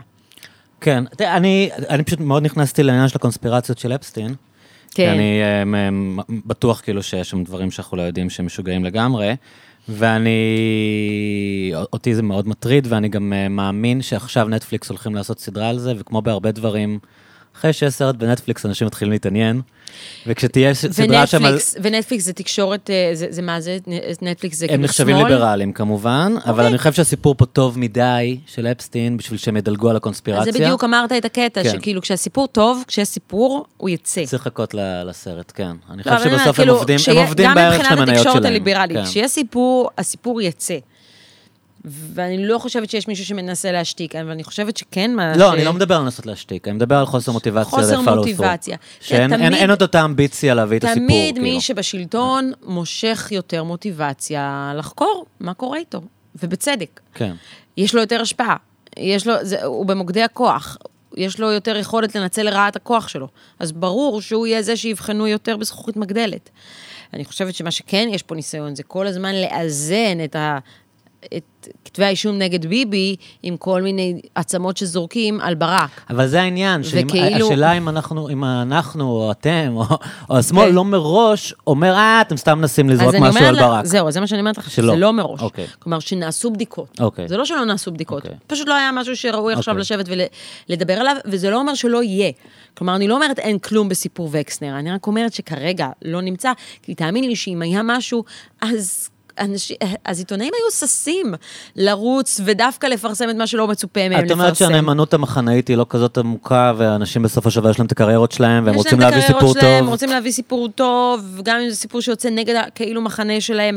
האם יש איזשהו משהו בתת-מודע שגורם להם לא לבדוק, כן. או או לא מראש להאמין, או להיות לזלזל, סקפטיים, כן. אה, יכול להיות, בעצם. אבל עיתונאים עדיין ילכו וינסו לבדוק אה, נגד האינטואיציה שלהם כדי להביא את הסיפור הטוב. כלומר, תאמין לי שעיתונאי שיביא סיפור חזק על ברק, יהיה מבסוט מאוד שהוא הצליח להביא סיפור חזק על ברק, כי אז הוא גם מוכיח לצד השני, הנה, תראו, אני כן. לא עובד מפוזיציה. עיתונאים ליברליים מאוד לא אוהבים שאומרים להם שהם פועלים מפוזיציה, כי זה נורא לא עיתונאי. ומצד שני, את אומרת שהעיתונאים העיתונאים הימניים אה, מקבלים את זה באהבה, כאילו. בטח. כאילו, הם באו לעבוד מפוזיציה. כלומר, זה, זה הקטע שלהם. לאזן. להביא את לא- הקולות המושתקים. שוב, הם יקראו לזה ראיתי לאזן. שינון מגל לא, מתחיל לא, להגיד. שהוא ישראל השנייה. רגע, שנייה, שנייה, כן, כן. אבל רגע, אני רוצה אוקיי. רגע להתעכב על כן. המילה לאזן. כן. ריקלין יכול להגיד שהוא בא לאזן, והוא אכן בא לאזן. איזון נורא נורא חשוב, איזון בין שקר לאמת, אוקיי? כן. כאילו, יש יותר מדי עובדות, בוא כן. נאזן את זה קצת עם לא עובדות. אהה. זה מבחינתי האיזון של ריקלין, לא באמת מבחינתי, כן. זה, זה, זה האיזון כן. שריקלין עושה. הוא יכול לקרוא לזה איזון פוליטי. לא, לא, הוא בא לאזן עם שקרים. כאילו, פשוט כמות נוראית של שקרים, שאני רואה גם בטוויטר שלו, זה פשוט לא ייאמן. אז, אה, אז כן, זה, זה, אם זה נקרא איזון, אז יופי. יש כן, עיתונאי. ימני שאת מתייחסת אליו ברצינות, נגיד? כאילו, אה, לא יודע מה, שאת חושבת שהוא לא אה, שופר, שיש לו יושרה עיתונאית? כן, אני חושבת שקלמן ליבסקינד, אה, יש לו, אני חושבת שעמית סגל... אה, לעיתים, לפרקים. תראה, יש איזושהי גררות. כן. אה, כלומר, אני חושבת שהיו הרבה עיתונאים ימנים שזה בכלל לא היה הטייטל שנתת להם, הם פשוט היו עיתונאים, וידעת שהם גם ימנים. אבל עם הכניסה של ריקלין וינון מגל... אה, גם ינון מגל היה פעם עיתונאי שהתייחסת אליו ברצינות, שהוא היה נכון. מדו- מדווח על מלחמות בערוץ אחד. נכון, אה, ואנשים היה ידעו, ש... ידעו את הנטיות כן. הפוליטיות שלו. כן. זה פשוט לא היה כל כך האישיו. אז מה קרה? אז מה שקרה זה שנכנסו אלה שבאים עם הפוזיציה, באים לעשות מהפכה, ואז אני חושבת שהם קצת מדביקים אה, בחיידק הזה את אלה שדווקא היו עיתונאים יותר ישרים. אה, הם מכניסים אותם לג'יהאד הזה נגד יש כאן גם העיתונות הזדמנויות. עסקיות? כאילו, אתה יודע שאם אתה תעשה את זה, אז יהיה לך תוכנית. בערוץ 20, ואתה תקבל זהו, טור לא יודעת- בישראל היום. כאילו, למה בן אדם כמו ינון מגל אה, מחליט יום אחד שהוא מוותר על האתיקה העיתונאית שהייתה לו נגיד 20 שנה, ומתחיל להיות, אה, סליחה, בדיחה, כאילו. טוב, אצל ינון מגל זה תהליך שקרה כי, אוקיי, הוא היה מנ... מנכ"ל וואלה, כן, ו... אה, עורך ראשי של כן. וואלה, ואז החליט שהוא רץ לכנסת, שזה סבבה, זה אחלה מהלך של, מהלך אידיאולוגי. כן. אבל אז אה, הסתבר שמתוך האידיאולוגיה הזאת של שמרנות יהודית, אה, נמצא בן אדם שאין לו בעיה להגיד למישהי שעד לפני שנייה עבדה תחתיו, שהוא רק אה, חולם, אה, חושב על הציצי והתחת שלה, אה, אז הוא יצא מהכנסת, ואז הדרך היחידה שלו לחזור הייתה מתוך איזושהי פוזיציה מאוד חזקה, כי הוא כבר מסומן כמשהו. אז, אז את אומרת שיש כאן גם תחושת נרדפות מסוימת, שגוררת אנשים לקצה? כי שוב, הרבה פעמים יש לא, דינמיקה תחושת כזאת. נרדפות זה עוד לתת לו איזשהו קרדיט. במקרה של ינון מגל זה, אני אמצב את עצמי עכשיו ככזה, כי זה יצדיק את הקיום שלי. אופורטיוניזם. כן, לא, זה מצדיק את הקיום כלומר, שלך, כלומר, כי אין לך הוא משהו כבר איבד אחר את הסיכוי להציע. שלו לחזור להיות עיתונאי רציני, אז הוא ברור. המציא את עצמו מחדש בתור... אה, בתור עיתונאי אה, לא רציני. בתור עיתונאי לא רציני. כן. שזה עכשיו כן. הסחורה הכי חמה, עיתונאים לא לא רציניים. זה הכי כיף. ויש הם כאלה גם מעוררים בשמאל? אדון, יש ריקלינים- אפשר לריב יש איתם. ריקלינים של השמאל? או שהשמאל לא אוהב אה, דמויות כאלה, אז צריך- הם צריכים להיות יותר לוינסונים לא, כאלה. שהם- שוב, כשאתה אומר רגלינים של השמאל, אז אני לא כל כך יכולה... אני- אנשים שבאים לריב, את יודעת, שלא מדברים על הנושא. שהם בסדר, אבל. אבל הם לא נקראים עיתונאים. אז מי הם אבל? כאילו, אתה יכול, אה, נגיד אפשר, אה, אלדד יניב, Mm, שכאילו, כן, הוא בא אוקיי, לריב, הוא כן, בא כן. לריב בפאנלים, נכון. אבל אני לא חושבת שהוא טרול, אבל שוב, אולי כי אני יותר מזדהה עם חלק מהעמדות שלו. והוא גם לא מאוד. רציני, קשה להתייחס אליו אבל, ברצינות. אבל כאילו, ריקלין של השמאל, ריקלין של השמאל זה... זה לא יכול להיות, כי Mm. ריקלין זה בן אדם שבא ומציג את עצמו כעיתונאי, שבא אה, לעשות איזשהו disruption כן. לתקשורת. אז זה לא יכול לבוא משמאל, כי Mm. השמאל לא רואה בתקשורת איזה כן. משהו שצריך לעשות לו disruption. כן, נכון. אם כי, יכול היה לבוא מישהו מהשמאל ולהגיד, כאילו, תקשורת שלא יוצאת נגד כיבוש, תקשורת שהיא לא באמת שמאלנית כמו שאתם מנסים לצייר אותה, היא יכולה להיות יותר שמאלנית. וכן לבוא לא, יש ולהגיד, רוגל פה- אלפרים ש- שאומרים את זה. אוקיי, הנה, כן. רוגל אלפר הוא הרקלין של השמאל, אבל כאילו, הוא לא... כן, זה לא- זה לא סקסי באותה מידה, כאילו. זה- הוא לא מתעסק באתם, אתם, אתם בתקשורת. כאילו, בסך הכל הוא, הוא עושה ביקורת טלוויזיה, ש, ו, ויש שם המון ביקורת על זה ש... אה, התקשורת אה, מיישרת קו עם אה, נרטיב מאוד ממלכתי. פשיסטי בשפתו. כן. אז, אבל לא, לא הייתי מגדירה אותו כריקלין של השמאל, כי פשוט זה לא סימטריה, זה לא יכולה להיות סימטריה בדבר הזה. אני שמתי לב שהרבה פעמים הדינמיקה זה, הרי אנחנו מכירים את האלה שעברו מחנה, נכון? שאז הם הופכים להיות, אה, שהתחילו בתור חלק מהממסד הליברלי, והולכים להיות... מי אה, למשל, אברי גלעד? אברי גלעד למיניהם, ציפר, אה, עירית לינור, כן. אה, בטח יש עוד, לא? אבל נגיד הם ה- הם כן. ה-usual suspects. כן. שהרבה פעמים זה מתחיל בלהגיד כאילו ביקורת מסוימת, לקבל תגובה מאוד קשה על הביקורת, גדי טאוב, אוקיי? אה, כן. לה- להתחיל בלבקר נקודה מסוימת, לקבל פידבק מאוד שלילי על מה שאמרת, ואז לאט לאט להידחק ימינה. כלומר, כן, שוב, יש היגררות כזאת, ובגלל זה אמרתי שהריקליניזם מדביק, אה, אני לא מדבר, אני לא חושבת שהוא מדביק את אה, אברי גלעד עירית לינור, זה, אה, זה טייפ אחר, זה ז'אנר אחר. אבל, מד... אבל כל השיח המתבצר הזה, הוא מדבק. כלומר, הוא... הם הוא... נגדנו, הם תוקפים אותנו, הם... כן, אז כאילו, ואתה גם מתאהב בדמות הזאת שנוצרת לך. אה, וגם אנשים בשמאל, אני חושבת, אה, נגררים לדבר הזה. כאילו, יש עיתונאים שמתבצרים גם במקום שלהם, וזה, אתה רואה את הדבר הזה פשוט קורה בטוויטר, בצורה, ולא כולם בטוויטר, אז הם רואים את זה אחרי זה בטלוויזיה ולא מבינים מה התהליך שהוביל לזה. אבל בטוויטר יש נטייה להיבנות כאיזשהו... אה, אה, פרסונה מסוימת, ואז, ל- ו- ו- וההתאהבות בלייקים שאתה מקבל ובריטוויטים גורמת לך לרצות ל- להכיל את המפלצת נכון. הזאת ולספק עוד ועוד מהפרסונה. כן. אז כן, אתה יכול לראות שם עיתונאים שכאילו היו פעם מאוד כאלה straight-ing ולא יודעת מה הם חושבים, נגררים ומתחילים לריב ולהתווכח ומוצאים את עצמם בלהט הדברים, לגמרי מורידים את כל המסכות הממלכתיות שאולי היו להם. אה, את רואה את זה על עצמך? את אה, מתבטאת היום יותר בחופשיות ממה שהתבטאת פעם, לא? כן, כן. אני, אני נלחמת בזה, כאילו, אני רואה את זה על עצמי, ואז אני מנסה מתבאסת? לעצור. אוקיי. לא, לא תמיד מתבאסת, כי יש גם משהו כיף בלהגיד מה שאתה חושב, ובלהגיד דברים חשובים שגם... תראה, כמה שאתה יותר אמיתי, כמה שאתה יותר אותנטי, ככה אתה יותר נוגע באנשים, וזה כיף שאנשים מסכימים איתך. זה גם, זה לא כיף כשאנשים אה, מגיבים לי... אה, בלונדי, בלונדינית טיפשה, עוכרת ישראל, אה, קבלי סרטן. זה לא כיף, אבל זה גם נורא כיף שאנשים אחרים מסכימים איתי ומרגישים שהצלחתי להביע משהו שהם רצו להביע. אה, אבל אני משתדלת שלא כל היום להיות בטוויטר וכל היום לחשוב, אוקיי, מה אני מצייצת עכשיו, איך אני מגיבה לזה, אני חייבת, כאילו, כי מה, זה התמכרות? כזה? זה התמכרות, אתה כל הזמן רוצה לספק את הסחורה, אתה כל הזמן רוצה לעלות בתודעה. להישאר, ואתה מרגיש שכאילו, וואי, אני חייבת להגיב על הדבר הזה. אמ, ו- ותפסתי את עצמי ברגע שקלטתי שאני נורא עמוק בזה, של אוקיי, צאי שנייה החוצה, כאילו, זה בסדר גם אם אה, תצייצי פעם בשבוע, כן. אה, ותשים אנשים לא ישכחו ממך אם שבוע את לא תהיי שם, כי אני לא אומר את זה לך, אני אומר באופן כללי נכון. לאנשים. ואני באמת מעדיפה לצייץ משהו מדויק, נכון, Mm-hmm. לא סתם, אה, הנה השנקל שלי על הדבר הזה. כאילו, מה אם גם אין לי משהו שבדרך מקורי כלל להגיד... השנקל של רוב האנשים הוא השנקל של האנשים האחרים, וזה נורא חשוב להם להגיד גם. נכון. או לנסח את זה טיפה יותר שנון. זהו. אבל המקרים שבהם אנשים מציעים רעיון או דעה חדשה, הם נדירים כאילו, נכון. אבל חשוב לך תמיד להיות שם. כאילו, יש מכות, אני. נכנס, כאילו, אה, הנה, הבאתי את זה בעוד יותר שנון מהקודם, אבל נכון. אתה לא- אתה לא מביא משהו לשיח ברוב המקרים. אז אני משתדלת רק כשיש לי משהו אה, כן. מקורי להגיד, להגיד אותו. ו- ו- ויש לי הרבה פעמים דברים מקוריים להגיד, אז, נכון. ואז אני אומרת אותם. אה, אבל אני באמת משתדלת לשמור את זה לזה, ולא כאילו כל הזמן להצטרף למריבה. אה, כי זה באמת, זה גם גוזל כל כך הרבה זמן.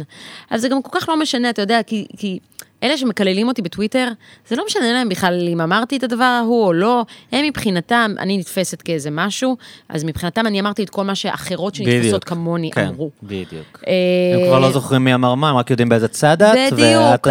ש- אתם תמיד. אתם. שהגנתם על אהוד כן. ברק הפדופיל. כן. אני אי פעם הגנתי על אהוד ברק הפדופיל, לא ידעתי שהוא פדופיל, אבל בטח שלא כן. הגנתי עליו כי הוא פדופיל, אז כאילו, אתה מבין, אז- אז בסדר, אז מתעלמים, אבל... וראיתי את זה גם עם הכתבה על שולי. את הפמיניסטית שתמיד אומרת להאמין לכולן, מעולם לא אמרתי להאמין אה, אבל לכולן. זה אני שמעתי אה, במסגרת התחקיר המעמיק שעשיתי כרת היום, כן, כן. שמעתי עימות שלך עם ינון מגל בדיוק על על זה. מה זה שאת היה? דיברת על... אה, אה. שהם העלו אותך... אה, על מירי רגב כן. ואיווט ליברמן. כן. הנה, אתה מבין, ינון, שרואה כן. דברים בכזו שטחיות. באמת, כי הוא...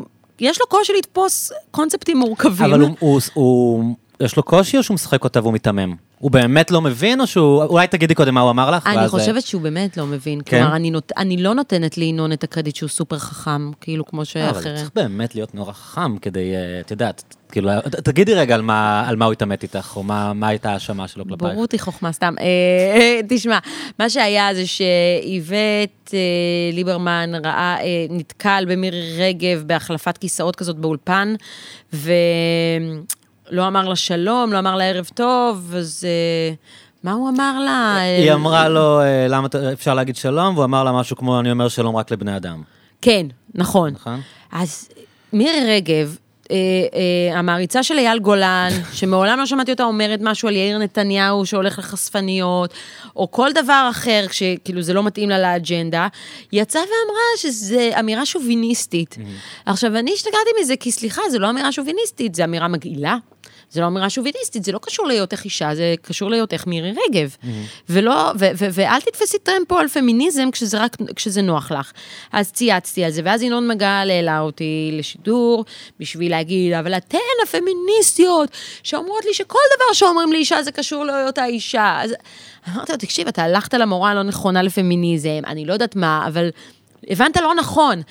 ומאותו רגע פשוט היה לו נורא נורא קשה, אה, כאילו ינון יש לו טיעון אחד, כן. ואז כשמבטלים הוא לו את חזר הטיעון עליו הזה... איזה חמש פעמים. כאילו, אני כן. הקשבתי לזה, את ענית לו, ואז הוא פשוט אמרת אותו דבר, כאילו, בלי להתייחס בכלל לתשובה זה שלך. היה לי אתמול גם עם אראל סגל, זה משהו, עליתי... אבל השאלה היא אם הם באמת לא מבינים, או שהם יודעים שיש להם talking point שיעבוד טוב אצל המאזינים שלהם, והם מעדיפים לפמפם את המסר שלהם, בגלל שאין להם תשובה טובה למה שאמרת.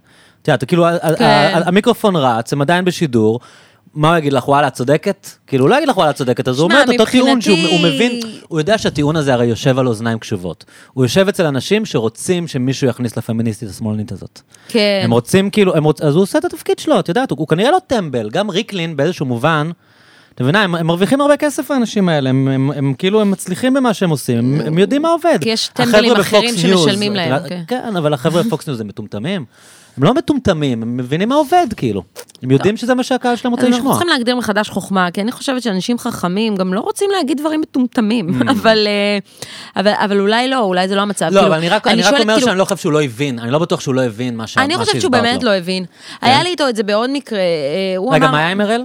אז ככה, יש, ראית את הכתבה במקור ראשון על אה, תיבת הפנדורה של שירות חיילים ב- אני נתקלתי בה ברשתות, דתיים, אבל לא לא קראתי אותה. שירות חיילים דתיים בגלי צה"ל, תיבת הפנדורה נפתחת. אוקיי. כלומר, הנה, אנחנו נביא לכם עכשיו את כל הסיפורים הקשים על מה עבר על חיילים דתיים בגלי צה"ל. עכשיו, אף אחד, כולם יודעים שאם היום תנסה להביא סיפורים כאלה על חיילים דתיים בגלי צה"ל, זה יהיה בדיחה, כי יש אה, הרבה פעמים אה, ייצוג לא פרופורציונלי לחיילים דתיים בגלי צה"ל. יש, היה לא מזמן... קד"צ קורס שהיה מחצית ממנו חובשי כיפה, שזה פשוט לא פרופורציונלי, אבל סבבה, מפרגנת, אין לי בעיה עם הדבר הזה. אבל לטעון היום שיש איזושהי אפליה או? הדרה של דתיים? זה הזוי. אז הלכו 20 שנה אחורה. שנות ה-90? כן, בשביל להביא... לתקופות שלך בעצם, לא התקופות שלך, קצת לפני. אני לא כזאת זקנה, אני התגייסתי כן. ב-2003. קצת לפני שאת התגייסת. כן. עכשיו, אז אתה, אבל עכשיו, אתה מצפה שכשהולכים 20 שנה אחורה, יחזרו עם סיפורים, עם עדויות מצמררות, שיער, כן. מסמרי שיער. ונשבעת לך, נשבעת לך, כי אני, אני קראתי את כל הכתבה לפני שהגבתי, הייתי מאוד מאוד זהירה, לא לזלזל באנשים שרוצים לבוא ולספר שהם סבלו. אני באמת לא רוצה לזלזל. כן. אבל באמת, הסיפורים היו ברמה של אכלו לידי שרימפס. עכשיו, צריך לתת הקשר, יש המון המון בסיסים קטנים שאין שם כל הזמן פיקוח של רס"ר, שחיילים יזמינו שם מזמינים, אוכל, לא- מזמינים משלוחים, כאילו, אז מישהו כן, זה לא סושי לא כשר, כאילו. כן, זה לא שהיה שרימפס בחדר אוכל. כן. אבל זה היה הרמה. אה, הטענות היו פחות על הציקו לי, ירדו עליי, אלא... אווירה. התחנה לא הייתה מספיק דתית. כלומר, התחנה לא התיישרה לפי הזה, שזו חתיכת תפיסה כאילו מאוד מאוד בעייתית. כן. והתחקיר במ- במקור ראשון, אבל היה טענות על התנכלויות? היה טענות על כך שהייתה יותר ביקורת מצד אה, צמד שנקרא יוסי עבדי ואבי ברזילי, שהם הם היו אלה שגם אה, עוזרים גם אה, לסנן, לקבל חיילים, אה, וגם מעבירים את הקורס אה, כתבים. הם, הם עושים לך סדנה במהלך הקורס, סדנת כתבות. אוקיי. והם זוג שכולנו ידענו שזה שניים שצריך להיזהר מהפה שלהם, שהם אכזריים, הם מראים לך איך זה בחיים האמיתיים, הם לא מתייחסים אליך כמו ילד בן 18. רוב המקומות בצבא, אגב, לא מתייחסים אליך כילד בן 18, כאילו זה הקטע של צבא. כן. אה, אבל הקונטקסט הזה, זאת אומרת, ההקשר כולם הזה... חטפו מהם, זה לא שהדתיים כן, חטפו מהם חטפו. במיוחד. חלק מהדתיים שמתראיינים לכתבה הזאת טוענים שהם חטפו במיוחד. אבל אז הם נותנים כתבה, דוגמה כאילו לכתבה שחטפה מהם, כאילו לכתבת, כן. כן. תרגיל כתבה, כן. שאתה אומר, הם היו צריכים לחטוף מזה עוד, כאילו, הם היו צריכים לחטוף עוד יותר על הכתבה הזאת, כי זה באמת כתבה ש... נוראית, שלא צריך היה להגיש. אז אה, כאילו, זו כתבה שמי שמתראיין על זה אומר בעצמו, מודה שהוא הגיש כתבה כתבה. שהיא פייק ניוז, כאילו, וברגע האחרון ניסה לעשות שם איזה משהו. Anyway, כאילו, שום דבר מהעדויות זה- זה- שהובאו כן. לא הצדיקו את המסגור אז זה הפומפוזי. בעצם ישב על איזשהו עניין של להראות התקשורת שמאלנית, כל הבוגרי גל"צ האלה שהיום הם אה, דמויות מפתח בתקשורת. בדיוק, כאילו... הם, זה- אה, התבנית שלהם, משם הם באו, הם באו ממין... אה, נכון, אבל כאילו באמת שהכתבה הזאת לא סיפקה את הסחורה. עכשיו, מה אני רוצה עכשיו לתת פה איזשהו הקשר רחב יותר כן. לכתבה הזאת? מצד אחד רחב יותר, מצד שני, מה זה נישתי ומצומצם? מי עורך את מקור ראשון? חגי סגל, נכון. מי זה הבן של חגי סגל? עמית סגל. אוקיי. עכשיו, מי זה יוסי עבאדי, אולי נתקלת בשם שלו, אם אתה בטוויטר, לפני כמה שבועות, כש... או שבועיים, כשהוא התחיל להיכנס לאיזשהו ריב עם עמית סגל. הוא Mm. אומר לו, אני קיבלתי אותך לגל"צ, למרות שהיית עם אג'נדות, כי... ברשתות? אה, בטוויטר? אה, בטוויטר. אה, אבל אה, למרות שהיית כתב עם אג'נדות, היום אתה דובר עם אג'נדה. הם נכנסו לכזה אוקיי. ריב, ומה, עשית לי טובה שקיבלת אותי לגל"צ? לא עשה לך טובה, אבל מה לעשות, הוא כן, כן. זה שקיבל אז לגל"צ. אז בפסקה השנייה בכתבה מתואר הריב הזה שעכשיו הסברתי. יש איזה 4-5 פסקאות על עבאדי וברזילי שהתעללו בכתבים, בחיילים, וגם הפסקה האחרונה בכתבה סוגרת עם סיכום על עמית סגל מול יוסי עבאדי. אז uh, אני כתבתי... בלי גילוי נאות או משהו לא, כזה. זה גילוי כן, נאות. אוקיי. עכשיו, גם עמית סגל מפמפם את הכתבה הזאת בטוויטר שלו. אז אני צייצתי שהרבה גל"צניקים, מלא גל"צניקים, ספגו עלבונות מעבדי את ברזילי, אבל לא לכולם יש אבא עורך עיתון שגם ירים מזה תחקיר. כן. והתחקיר זה היה צריך להיות במרכאות, כי זה באמת, זה לא תחקיר. זה...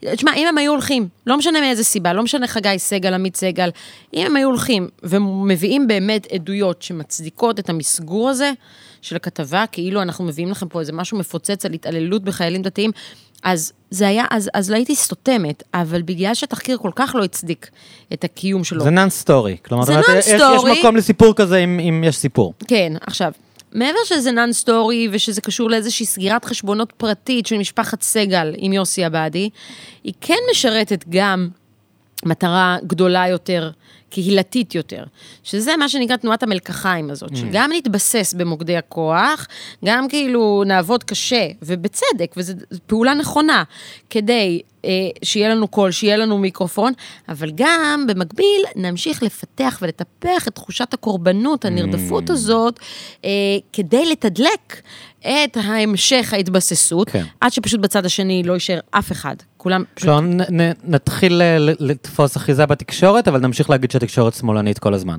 ברור. כן.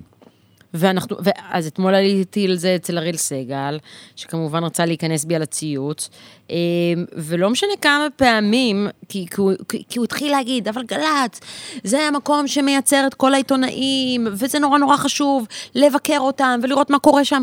אמרתי לו, ברור שזה חשוב, צריך לבקר את גלי צה"ל. אבל פשוט הכתבה הזאת לא סיפקה את הסחורה.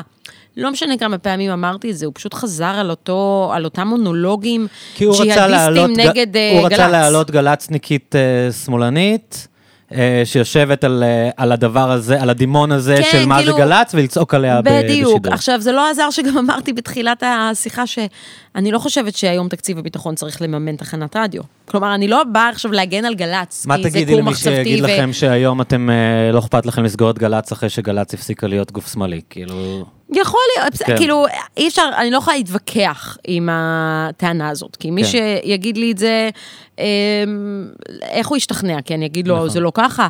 הוא יאמין לי שאני אמרתי את זה גם לפני כמה שנים, שגל"צ עוד הייתה אחרת? כאילו, לא, הוא לא יאמין לי. במקרה כן אמרתי את זה, אבל אין לי הוכחות. אז בסדר, אז אי אפשר לשכנע את כולם בהכל. ושוב, כמו שאנשים ממשיכים להגיד שערוץ 13 הוא שמאל קיצוני, כמו שאנשים ממשיכים להגיד שגל"צ היא מעוז אליטיסטי, למרות גם שהיא כבר ממש 12 זה לא. ערוץ שמאל מבחינת ביבי, בדיוק. ושום דבר לא שמאל אז, שם. אז זה לא משנה כמה אתה תנסה להשתנות, כמה גוף התקשורת כי זה עובד, כי להתאים הם את יושבים על עצמו. תחושה היסטורית של אה, אליטה, שאנחנו בדיוק, יש את הדמון, אנחנו הדמון כי צריכים שנהיה הדמון. כלומר, מישהו צריך מש- שאנחנו משמשים- נהיה משרתים הדבר תפקיד הזה. מסוים בתוך כן. המשחק הפוליטי. והבעיה היא שבמקום להבין את זה, אה. ולהפסיק לשחק לידיים של מי שמנסים להפוך אותנו לדמון, אנחנו כל הזמן נורא מנסים לרצות. מתנצלים. כן, וככה זה גם נראה. זה הבעיה. שלא אומרים אמירות אה, מובהקות, או מביאים מישהו מהימין אה, לאזן, גם אם ברור שהוא לא הולך לתרום כלום לדיון. לא שומרים על איזשהו קו אחיד, איזושהי עקביות, כאילו כל הזמן מנסים ל... יש איזה רצון כזה להחליף, לרצות, להתנצל. אה, אני לא רוצה להיכנס לדוגמאות אישיות, כי בסוף זה מקומות שאני עובדת אבל בהם. לא, לא נגיד, לא, לא עם אנשים, אבל סתם דינמיקה של איך, איך, זה, איך, איך זה נראה. דינמיקה שכל הזמן, כאילו, אבל איך יגידו, איך יגיבו, ו- וזה נורא בעייתי, כי בסוף, כאילו, שוב, אני יכולה להבין את זה, אנחנו עיתונאים שתלויים ברייטינג, זה לא מספיק שרק נעשה את העבודה העיתונאית שלנו ונסתפק בזאת. אבל זה באמת פוגע ברייטינג, הרי הימין, כאילו ביבי, משפחת נתניהו, תוקפים את... אה, איך הוא קרא לזה? פייק אה, חדשות, שהיה לו איזה כינוי לחדשות 12. ערוץ אה, אנטישמי עשו מזה. אבל זה לא פגע ברייטינג שלהם בשום נכון, רמה. נכון, כלומר, זה לא שבאמת שהוא, ככל שהוא תוקף אותם, זה לא מוריד להם כלום. נכון, אה, ומצד שני, את ערוץ 20 אף אחד לא רואה. נכון. אז אולי יש כאן תפיסה לא נכונה שצריך אה, בדיוק. ל- להתחנף ל- למחנה זה בדיוק מה שאני הימני. אומרת, ש- ש- ש- שצריך דווקא להראות, להקרין יותר ביטחון מול הביקורת, ו- ולא למהר להתקפל. כי את חושבת שבסוף מצביעי הימין כן יודעים שאתם אה, עיתונאים ישרים? עם כל זה שהם יכולים להתעצבן עליכם שאתם שמאליים? כלומר, הם בסוף כן רוצים לצרוך את החדשות של המיונית, למרות שהם שונאים אותה שהיא בכתה כי איזה ערבייה מתה? היה פעם משהו כזה, לא? כן, כן, היה משהו כזה. משהו שהיא בכתה כשמתה איזה מישהי בעזה. היה שהיא הרימה גבה כן. על משהו, אבל... תראה, מה זה מצביעי ימין? זה... יש המון מצביעי ימין, אני לא הם לא- מתיימרת לא להגיד... דבר אחד. כן, אז אני לא מתיימרת להגיד מי מהם אוהבת יונית או לא אוהבת יונית. Um, בסוף אנשים רוצים לראות טלוויזיה טובה. הם לא חייבים, אני לא חושבת שאנשים חייבים לאהוב Mm. את המגיש. הם צריכים להתעניין במגיש. כאילו, אני חושבת, נגיד, גם אראל סגל, אני חושבת שהרבה אנשים מקשיבים לו, לא כי הם אוהבים אותו, כי הם רוצים, כי, כי יש שם עניין. כן. הם רוצים להקשיב. לעניין. במקרה של ינון מגל ובן כספית, אז יש כאילו את אלה שאוהבים את ינון ואת אלה שאוהבים את בן, אז, אז יש את הקהל שמקשיב לזה כי הוא מוצא בכל אחד מהם את מי שהוא מזדהה איתו. אבל גם, יש אקשן. אז אה, בסוף זה, זה מה שאנשים רוצים לראות או לשמוע.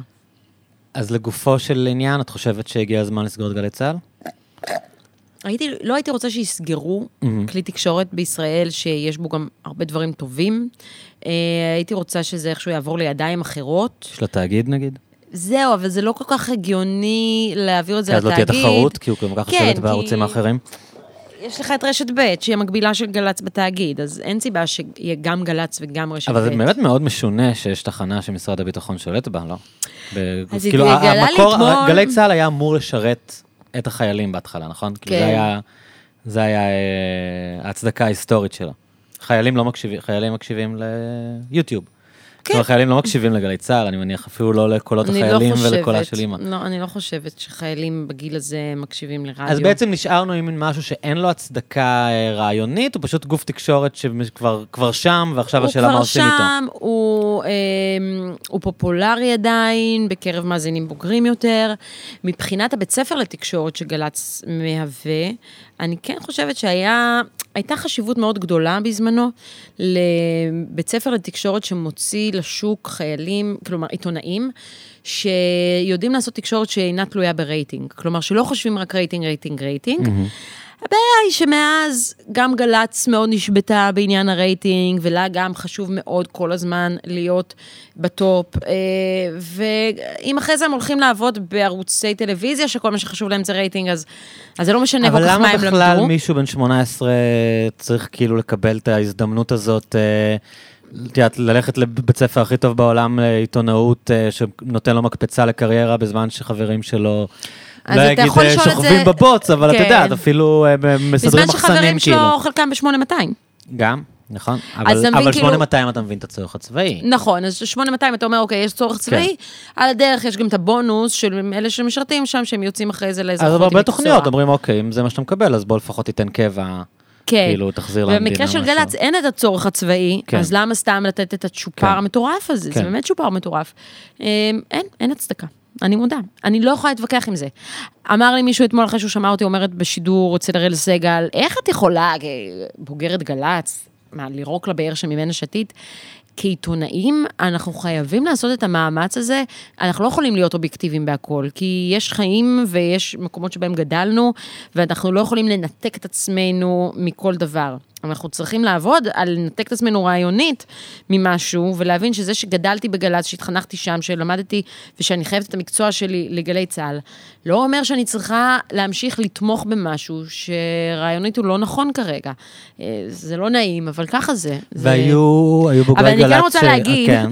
כי הצטערתי שלא. אמרתי את זה אתמול אצל הראל, שאם עדיין גלי צה"ל קיימת, ותהיה לי את האפשרות שוב לחזור להגיש שם, אני אמשיך. כאילו, כל עוד יש את המשאב הציבורי הזה, וזה מהכסף שלי, מותר כן, לי ליהנות כן, מזה. כן, אני. רוצה לפרוטוקול. כן. אה, למקרה ש... כמה הם משלמים? בוא נגיד ככה, למקרה שיגיע... לא, ממש לא, אבל למקרה שיגיע מפקד אה, שאשכרה ירצה להחזיר מישהי עם אה, דעות שמאלניות, כי... מה קרה שם? אה, מה שקרה זה התחיל שם- אצל ירון דקל, כאילו? כן, ירון דקל הביא אותי, והחלפנו את מולי שפירא אחרי משהו כמו 40 שנה של מולי אה, שפירא. היית בילוי נעים? כן, לא קראנו לזה בילוי נעים. זה Mm. היה אני וענבל גזית, ועשינו תוכנית תרבות בתשע בבוקר, יום שישי, שעתיים. אה, ירון היה מאוד מאוד מבסוט מזה, התחנה הייתה מאוד מבסוטה, ואז הגיע שמעון אלקבץ. אה, ומהר מאוד, זה היה ברור שהוא רוצה להוריד אותנו. ההתיימנות של של גלי צה"ל התחילה אצל ירון דקל או בק- או אצל אה, אלקבץ? אני חושבת שאצל ירון היה ניסיון כן יותר אה, לגוון. מהמם. אבל עדיין, אבל, אבל לגוון מתוך, מתוך הנחה שזה יעשה פשוט רדיו יותר טוב. אמ, כי, כי אם הייתי אומרת התיימנות מצד אה, ירון דקל, אז הוא לא היה מביא אותי. מהמם. שוב, אולי אז הוא לא תפס אבל אותי תוכנית כשמאלנית. תרבות אבל... גם, אה? כאילו... כן, אבל היא הייתה מאוד פוליטית. אוקיי. כלומר, פתחנו כל אה, בוקר עם אה, איזושהי, אה, כאילו, דיון על ענייני היום, בזווית מה? תרבותית. מדברים על נכבה ומדברים על... כן, התעסקנו הרבה במירי רגב, כלומר, אפשר להיות מאוד פוליטי בתרבות, ועשינו את זה. אמ, והייתה על זה ביקורת מצד מאזינים, אבל זה היה דבר טוב, זה, זה, זה, זה עורר שיח, כן. כלומר, זה היה דבר מרענן. ואז אלקבץ בא ואמר לי, תשמעי, אתם... שמי הוא אלקבץ הזה? אני לא שמעתי עליו בחיים שלי הוא בא לפני. מרשות השידור. אוקיי. אה, הוא התחיל ב... מה זה היה? רדיו דרום? לא זוכרת. הוא התחיל אה, ב... התחיל בבאר שבע, אני חושבת, אה, ואז הוא היה ברשות השידור במשך שנים, בכל ישראל. והוא פשוט אמר לי, זה תל אביבי מדי, התוכנית שלכם היא תל אביבית מדי. עכשיו, אני חייבת להגיד, האייטמים עצמם, כלומר, המופעים שסיקרנו, לא רק שזה לא היה תל אביבי מדי, זה היה יותר פריפריה מכל מה שמובא היום בתוכניות תרבות. כלומר, כי התמקדנו בזה, התעקשנו על זה, כלומר, הייתה איזושהי התכווננות לדבר הזה. אה, תל אביבי מדי היה אולי הסגנון. ותאר לך, היו אומרים למישהו, אתה חיפאי מדי, אתה באר שבעי מדי, אבל להגיד, להגיד לי, התוכנית שלך היא תל אביבית מדי, ולכן היא תרד ותוחלף ב... שוב מולי שפירא ויואב גינאי, אה, זה בעצם, כלומר, זה, זה מרכז, זה ממצה וזה מסמל את המצב שבו אנחנו נמצאים היום. כאילו לתל אביבי מותר להגיד, אתם לא מתאימים עכשיו, ולכל השאר כן, כלומר זה בסדר להיות גזעני ומדיר כלפי מה שנתפס כתל אביבי, כי אתם עד עכשיו שלטתם, אז שלום, וכל השאר ברוכים הבאים. וזה... זה פשוט בעייתי בשביל מישהי כמוני, שלא תופסת עצמה כמישהי ש... אני לא באתי מתל אביב, אני לא תופסת עצמי כסופר פריבילגית, אני מבינה שיש אנשים פחות פריבילגיים ממני, אבל אני משלמת פה מחיר על משהו שאני לא, לא חלק ממנו. אז איך באמת, נגיד בטלוויזיה, בתוכניות ריאליטי, אז אה, יש פחות ופחות ייצוגים של אה, מה- שהם קוראים תל אביבי, שלפעמים תל אביבי זה זה שם קוד ללהגיד אה, אשכנזי שמאלני, נכון? כאילו, מה זה תל אביבי? כן. הרי את חיפאית לצורך העניין, את לא תל אביבית. נכון, אה, אבל זה, זה מעבר, זה, זה, זה, זה כאילו אנשים שהיה להם בכל זאת איזושהי שהיו קשורים למוקדי כוח, שהם חלק מאיזושהי אליטה. ו- ואני לא חלק מאליטה מבחינה משפחתית. כאילו, אין לי, אני, אני לא... לא, בקבוצת השתייכות שלך, לכאורה, כאילו. כן, שוב, אבל מלא מלא לכאורה על הדבר הזה.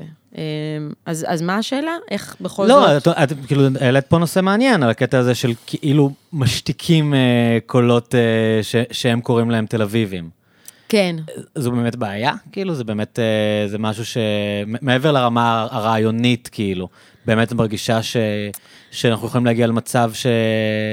אני אגיד, אני זה מכיר באמת את זה, בעיה, כן. וה- וה- והבעיה כרגע זה שגם נורא לא נעים להתבכיין על זה. מהמם. כי... כי אתה פריבילג. כן, כי אתה כאילו מתויג כפריבילג.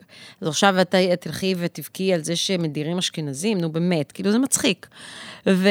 אבל אני חשה את המגמה הזאת, כלומר, יש איזשהו רצון, ושוב, זו גם מגמה שיש לה מקום, כלומר, זה, זה חלק מאפליה מתקנת, שיש לה מקום.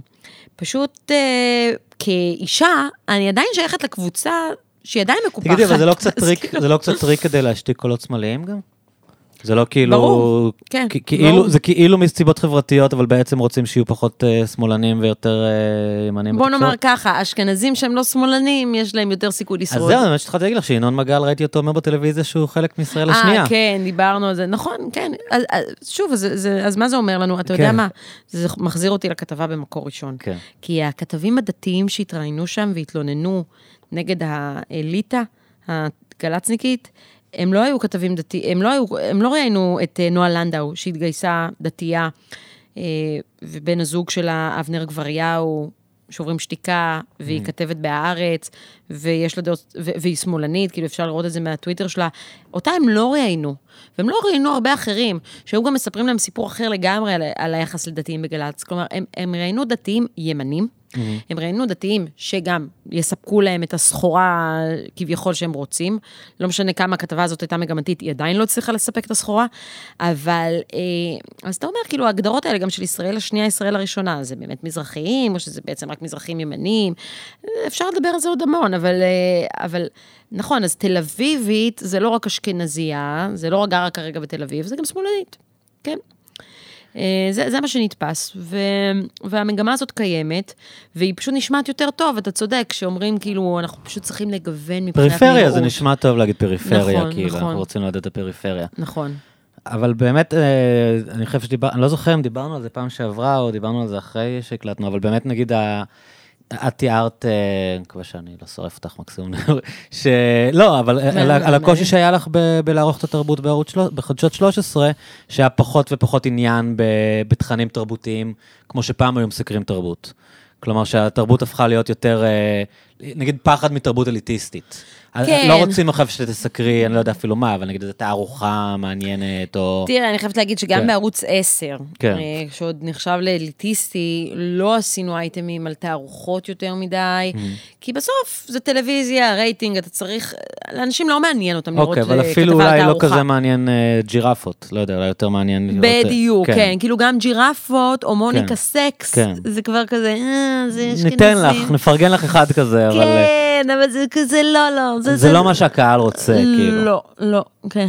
ויש להם תפיסה אמיתית מה הקהל רוצה, או שהם בנו עולם מדומיין של מה הקהל רוצה? אני זה תמיד חושבת שהם קצת, אה, אני תמיד כאילו... חושב שכאילו, אה, כשאני רואה טלוויזיה, כאילו יש להם מין, אה, יש להם איזה ישראלי מדומיין כזה, כן. שהם במובנים רבים מתנשאים עליו, מזלזלים בו מבחינת מה... מה היכולת שלו להבין דברים, מה היכולת שלו, את יודעת, לקבל רעיונות מורכבים, והם כאילו, קצת, את יודעת, זה, זה חוזר ממש להתחלה של הטלוויזיה המסחרית בישראל, שהיה... של מסעוד המסדרות, מסעוד אלכס המסדרות, גלעדים. וכל הדברים האלה, אבל, אבל זה נראה שהם הבינו שזה לא PC להגיד את זה, אבל הם עדיין מתייחסים, אה, ואולי הם גם צודקים. מבחינת ה... כאילו, אולי, אתה יודע מה, אולי המעריצים של הג'ירפות לא רואים טלוויזיה. מהמם, רוב הסיכויים שלא. מהמם, כלומר, אז יש בזה איזשהו היגיון. כן. Um, היו תקופות שהג'ירפות היו יותר, uh, um, יותר על המסך, אבל נראה לי שבאמת יש, יש היגיון מזה שהם פחות. כי הצופים שלהם מתנסים על הטלוויזיה.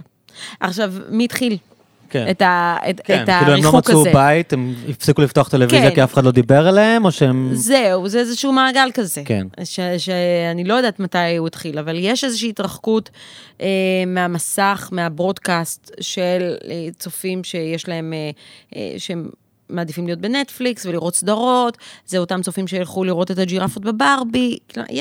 יש משהו בקהילה, בקבוצה הזאת, שהטלוויזיה פחות פונה אליה, גם מתוך הבנה שהיא פחות נמצאת שם. ואז, כשמדי פעם הם כן רוצים להדליק טלוויזיה, הם לא מוצאים שם שום דבר שמעניין אותם. אה, למרות ששוב, יש תכנים שעדיין פונים גם לקהל הזה. אה, המקור. כן. וגם דרמות מסוימות שהן נכון. עשויות טוב. לא, אני פשוט לפעמים אני תוהה כאילו, שאני רואה את ה... את יודעת, נגיד, אוקיי, אופירה וברקו זה באמת אה, תופעה טלוויזיונית מאוד מעניינת, כאילו. כן. אבל אז ב... בערוץ אה, שלכם, אני חושב, אמרו, אוקיי, נעשה אה, אותו דבר, כאילו, ונביא את אה, רני רהב ושרון גל, וגם הם יצעקו על אנשים, ו... ונביא הרבה אנשים שצועקים אחד על השני, וזה לא עבד, כאילו. בסוף אז- צריכה להיות כימיה בין אנשים, זה לא... שזה לא עבד טלוויזיונית, כן, זה לא עבד טלוויזיון, כי אה, לפעמים אנשים נשמעים נורא טוב על הנייר. נביא אותו, נביא אותו, וזה יעבוד בום. כי הוא אה, אישיות כזאת, ואנשים מכירים אותו משם, אבל בסוף צריך להיות גם חיבור בין האנשים. אופירה וברקו, זה, זה צמד שהולך דרך מאוד מאוד ארוכה ברדיו.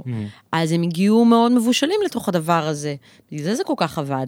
פשוט מה שמצחיק אותי באופירה וברקו זה שהם הפכו להיות פתאום איזה אהובי השמאל, אה, וזה, ו, וזה כל כך מעיד על השמאל, כאילו... כמה הוא חסר עמוד שדרה, שמישהו כן. רק קצת אה, אומר שביבי לא בסדר ועכשיו אתה כן. הגיבור, אה, זה הפיאסקו של כחול לבן במובן. נכון, וזה יימשך אגב. כאילו, מה, מה אתה ההבדל תראה- בין זה לבין אה, יועז הנדל? זה כאילו, ברור. הוא נגד ביבי אז הוא איתי, אבל הוא לא איתך, הוא בעד סיפוח והוא לא מוכן להפגין עם ערבים. ברור. אז למה הוא איתך? עכשיו כאילו? אתה תראה כאילו שהלקח לא ילמד. יצא לי פרוידיאנית, קראתי לברקוביץ' ביבי עכשיו, אבל אה, ברקוביץ', את יודעת, הוא הוא גזען כאילו. את יודעת, הוא מדבר הוא מדבר על ערבים, או אולי הוא לא גזען, אבל הוא לא, לפחות... לא, אני ראיתי את הרעיון כאילו- שלו עם איימן עודה, שכאילו היה עוד כן. סבבה, אבל, כי, אבל למה סבבה? כי אתה לא כמו יזבק וטיבי, כן. ככה הוא כל הזמן אמר לו, ואז בסוף הריאיון הוא העלה איזה סטורי, הסבירו לי שהוא כן תומך טרור, אז כן, עכשיו אני אני לא... מצטער שלא צעקתי עליו או משהו כזה. כן, עכשיו מי זה הסביר לך שהוא תומך טרור? אתה בכלל, מ- מי, מי אתה נותן לו שיסביר לך בכזאת כן. קלות, כאילו, ועל סמך זה אתה משנה את דעותיך? ו- ולמה לעזאזל אני צריכה עכשיו לראות את זה, ו- וזה צריך להשפיע על הדעות של הצופים גם בבית? כלומר, למה יש לך כל כך הרבה השפעה עם כל כך כל כך מעט מידע? זה מה שנורא, זה מה שקשה כי לי. יש לו את התכונה הדונלד טראמפית הזאת, שאתה מרגיש שהוא לא עובד אצל אף אחד ושהוא לא משחק משחק, כאילו. בסדר. כי, כי אתה מרגיש שכולם מזיינים את השכל וכולם מחויבים למשהו, וברקוביץ' אתה איפשהו לא יודע מה יצא לו מהפה. כלומר, עצם כן. זה שהוא פתאום התחיל לתקוף את ביבי, אחרי שכאילו הוא היה ביביסט, אז זה כזה, הדברים האלה מחזקים את האמינות שלו, הוא... הוא מבריק, את יודעת, הוא כאילו כן. מישהו שהוא אומר מה שחושב באותו רגע ואין לו פילטרים, ואז בעולם הזה שאתה לא יודע למי להאמין, אז, זה- כאילו, סבבה, פשוט גם אין לו אחריות. כן. ויש לזה השלכות. אבל זה באמת מה ש... אז כאילו, כנראה שכן, אני יודע את התשובה, אבל אני עדיין, אה, אני לפעמים רואה את זה.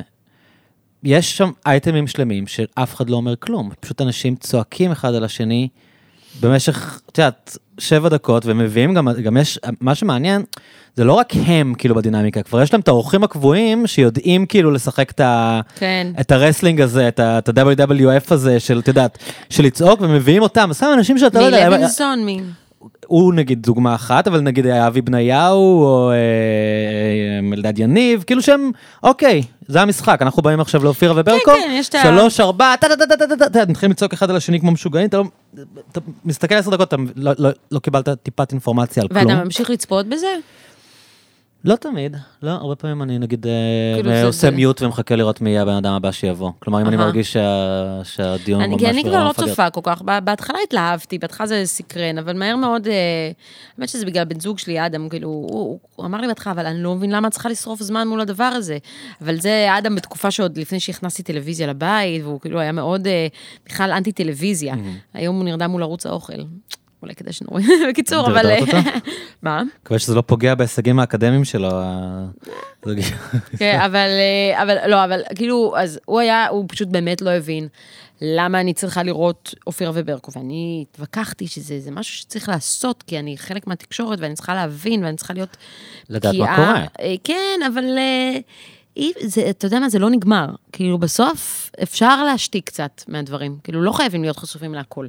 אה, ברגע שאתה, כאילו, שאתה נכנע לזה, שאתה חושב שאתה צריך להיות חשוף להכל, אז אתה הופך את הדברים האלה לסופר חשובים, אבל הם לא באמת.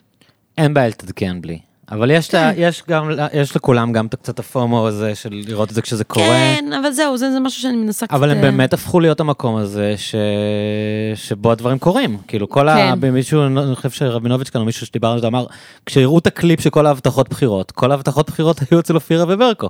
כלומר, זה. באמת הפך להיות אה, מה שפגוש את העיתונות אמור להיות. את יודעת, מן ה- המקום הזה שאנשים באים ונותנים את ה... את ההצהרות שלהם ואת ההודעות הדרמטיות. ו... כן. נכון. אבל אה, אפרופו השמאל, שפתאום אוהב את אופירה וברקו, למרות הדעות של ברקו, אה, אתה תראה שבבחירות הבאות, אם אתה חושב שהשמאל למד את הלקח מהסיפור של כחול לבן, שהוא תלה תקוות שווא באנשים שבכלל מעולם אפילו לא התיימרו לייצג אותו, אתה תראה שזה יקרה שוב. יהיה איזה משיח הביאו את חדש. איזנקוט וזה יהיה אותו דבר פשוט. מעניין עם אייזנקוט. לא, אני חושבת שזה יהיה האמת עם יאיר לפיד. כאילו... אבל את חושבת שיאיר לפיד מסוגל להיות מנהיג של אה, מחנה השמאל? כאילו, יש הרגשה ש... שפשוט משהו, משהו חסר לו כזה, ש... שהוא... אני רואה אנשים מתחילים שוב להתלהב ממנו, כאילו עכשיו, אחרי שגנץ אה, גנץ התפרק. הוא יצא כאילו האמין, הוא יצא זה שאפשר הוא לסמוך עליו, יצא זה שאפשר. לסמוך עליו, אבל שוב, לסמוך עליו במה? לסמוך עליו שהוא לא יושב עם ביבי, סבבה. כן. מה עוד? כאילו, לסמוך עליו שהוא לא יקרא לשוברים שתיקה ויעשה מהם בוגדים? לא. לא. אי אפשר לסמוך עליו על למרות שאולי זה. כשהוא יהיה בשלטון כן, אבל אין, אין ספק, כאילו, ש... שיש משהו מאוד חלול בכל המובמנט, כאילו. כן. ה- ברגע ש... שהאג'נדה היא להחזיר את השפיות, והאג'נדה היא, אה, עוד פעם, הנורמליות, כאילו, מה- כן. והם מדברים על um, ערכים, בלי להגיד מה הם הערכים, אבל רק להגיד, אה, אנחנו מפלגה מאוד זה ערכית, מזכיר לי את. הצופים. כן. זו הסיבה שהייתי בצופים רק שנתיים, כי זה מתישהו הבנתי כי מה הערכים? אהוב את כאילו, ארצך ואת החי כן. והצומח, נכון? כן. אוהבים את החי והצומח. אני, אני, אני נוטה לחשוב כמוך, וזה מאוד מתסכל, והבעיה היא שלא רק שהייתה את הבגידה של, ה... של מי שכאילו היה ברור שהם חלולים, אה, גם אה, אמיר ואורלי, שהיו לכאורה אלטרנטיבה חברתית, שאולי אה, מתחילה איזה מובמנט מקביל, שזה... אבל הם- גם העניין החברתי זה קשקוש, כי זה לא שהליכוד לא בעד מסרים חברתיים, כאילו, ו- ובסוף הקהל שמצביע לליכוד הוא הקהל שרוצה יותר מסרים חברתיים ופריפריה. אז כאילו, הייתה המחשבה שאפשר כולם- לפנות אליהם, שאפשר אולי... אה, כן, אבל, אבל הם לא יעברו. כאילו, שוב, בסוף, אה, זה קצת כמו... כאילו, כולם תמיד רוצים להיות הכי פופולריים, אבל אתה גם צריך לחשוב איפה יש לך פוטנציאל. ולהבין איפה גם אין לך פוטנציאל. אז תפסת מרובה, לא תפסת, ובמקרה של, אה, את טוב, חושבת אורלי שאין- ואמיר, עזוב, דרך, זה... אה, אין קשה לי לדבר על להעביר אורלי אנשים- לוי. אני מודה? שזה קשה לי לדבר על אורלי לוי, כי התאונה? אה, אני לא טעונה כלפיה, כי אני מעולם לא היו לי ציפיות, אבל זה כאילו לראות דווקא את מה שראיתי קורה, אשכרה קורה. זה... לא לא היה לך ציפיות ממנה בשום שלב? לא, לא, לא, אני, אני משלב מאוד מאוד מוקדם, אני ראיתי, אני גם זוכרת שדיברתי, ישבתי במטה אחרי שהיא התראיינה, ואני אמרתי, תשמעו, היא לגמרי מאמצת, וזה, אני מדברת איתך לפני שנה. אמרתי, איך, תראו, תשמעו איך היא מאמצת את השיח של הימין נגד האשכנזים התל אביבים, האליטות. תקשיבו לה, היא לא מה שאנשים חושבים, ו- וזה פשוט עצוב לי לראות איך זה לא, יתגשם. אבל זה מעניין מה שאת אומרת, כי דווקא רוב האנשים רואים אותה כאופורטיוניסטית. ואת אומרת שזה לא העניין של אופורטיוניזם, אלא זה עניין של התפיסת עולם העמוקה שלה, שהיא הייתה באמת לא, נטע לא, זר היא- ב... היא באמת אופורטוניסטית, ובגלל זה היא השתמשה בשיח הימני נגד אשכנזים תל אביבים, ומה שעצוב זה שהמחנה, אבל לא יכול להיות מחנה שזאת התפיסת השמאל... עולם שלה, שהיא גדלה בפריפריה ובמין, אה, אומנם אבא שלה היה שר חוץ וכאלה, אבל... יכול להיות שזה גם כן. תפיסת העולם שלה. כן. אני לא אומרת שלא, אבל אני רק אומרת, אה, כאילו, זו תפיסת עולם נורא נורא שטחית, הדברים שעליהם הצבעתי, ש- שהיא אמרה. אז אני לא חושבת, אני לא חושבת שזה בא מאיזשהו מקום עמוק. אה, אני לא רואה עומק אצלה, אני רואה המון המון קלישאות, המון סיסמאות, זה פשוט אה, להקשיב לה ולשמוע כלום. זה, זה משהו כל כך חלול, כל מה שהיא כותבת, כל מה שהיא אומרת, וזה פשוט מרגיז לראות איך בעצם מחנה גדול, אנשים שהצביעו לעבודה, נפלו פה במשהו שהיה נורא נורא שקוף. כי זו פנטזיה של אה, לחבר את הפריפריה לשמאל. כלומר, זה בסוף, המחשבה היא ש... שיש כאן מין אה, בעיה אה, מובנית, ש... שאנחנו, ב... חסר לנו את ה-50 אחוז, ובאים אנשים ומציעים לנו את הפנטזיה של אנחנו יודעים להביא את ה... עשרה אחוז, ו- וזה לא פנטזיה שהיא רק על השגת השלטון. היא באמת פנטזיה שאומרת אפשר לבנות כאן גש- גשר, ואפשר לבנות כאן איזשהן הבנות משותפות עם הפריפריה, ואפשר אולי ל- לסיים את הקיטוב הזה. זה גשר שצריך להיבנות בשטח, זה לא... ג- ואורלי לוי היא לא מאלה שיוצאות כל כך לשטח, כאילו... תשמע אנשים שעבדו איתה, היא, היא לא עובדת קשה. ו, וזה גשר שלא נבנה מפרצופים. כאילו, אתה לא תבחר את הפרצוף של זה אורלי צריך לוי. להיות גראס רוט מובמנטס, מה שקוראים, כן. כאילו. ברור. אז מה, דמויות כמו נגיד אבי בוסקילה, אבי דבוש נגיד, אה, אנשים... כי שום דבר לא קורה, יש לך איזשהו... אה, אבל אה, אולי אני שוב... לפני זה אני רוצה לשאול אותך, כאילו, בתור מי שתמיד לוקחים אותה בתור הטוקן פמיניסטית לדברים האלה, אה, מעלים אותך לשידורים לדבר על אה, התמה פמיניסטיות, את לא, את לא מזהה איפשהו אה, יחס מיזוגני לאורלי לוי? כי אני, כל האנשים שהאשימו אותם במיזוגניה וגזענות כלפיה, אה, ואז ברגע שהיא בגדה, זה היה החגיגה הכי גדולה שלהם בחיים, אה, אתם אמרתם שאנחנו מיזוגנים, ואני איפשהו אמרתי, בוא'נה, אתה כל כך שמח עכשיו, אני עדיין רואה את המיזוגניה הזאת קצת, אצל חלק מהם. כלומר, יש איזה, השמחה הזאת לגלות ש...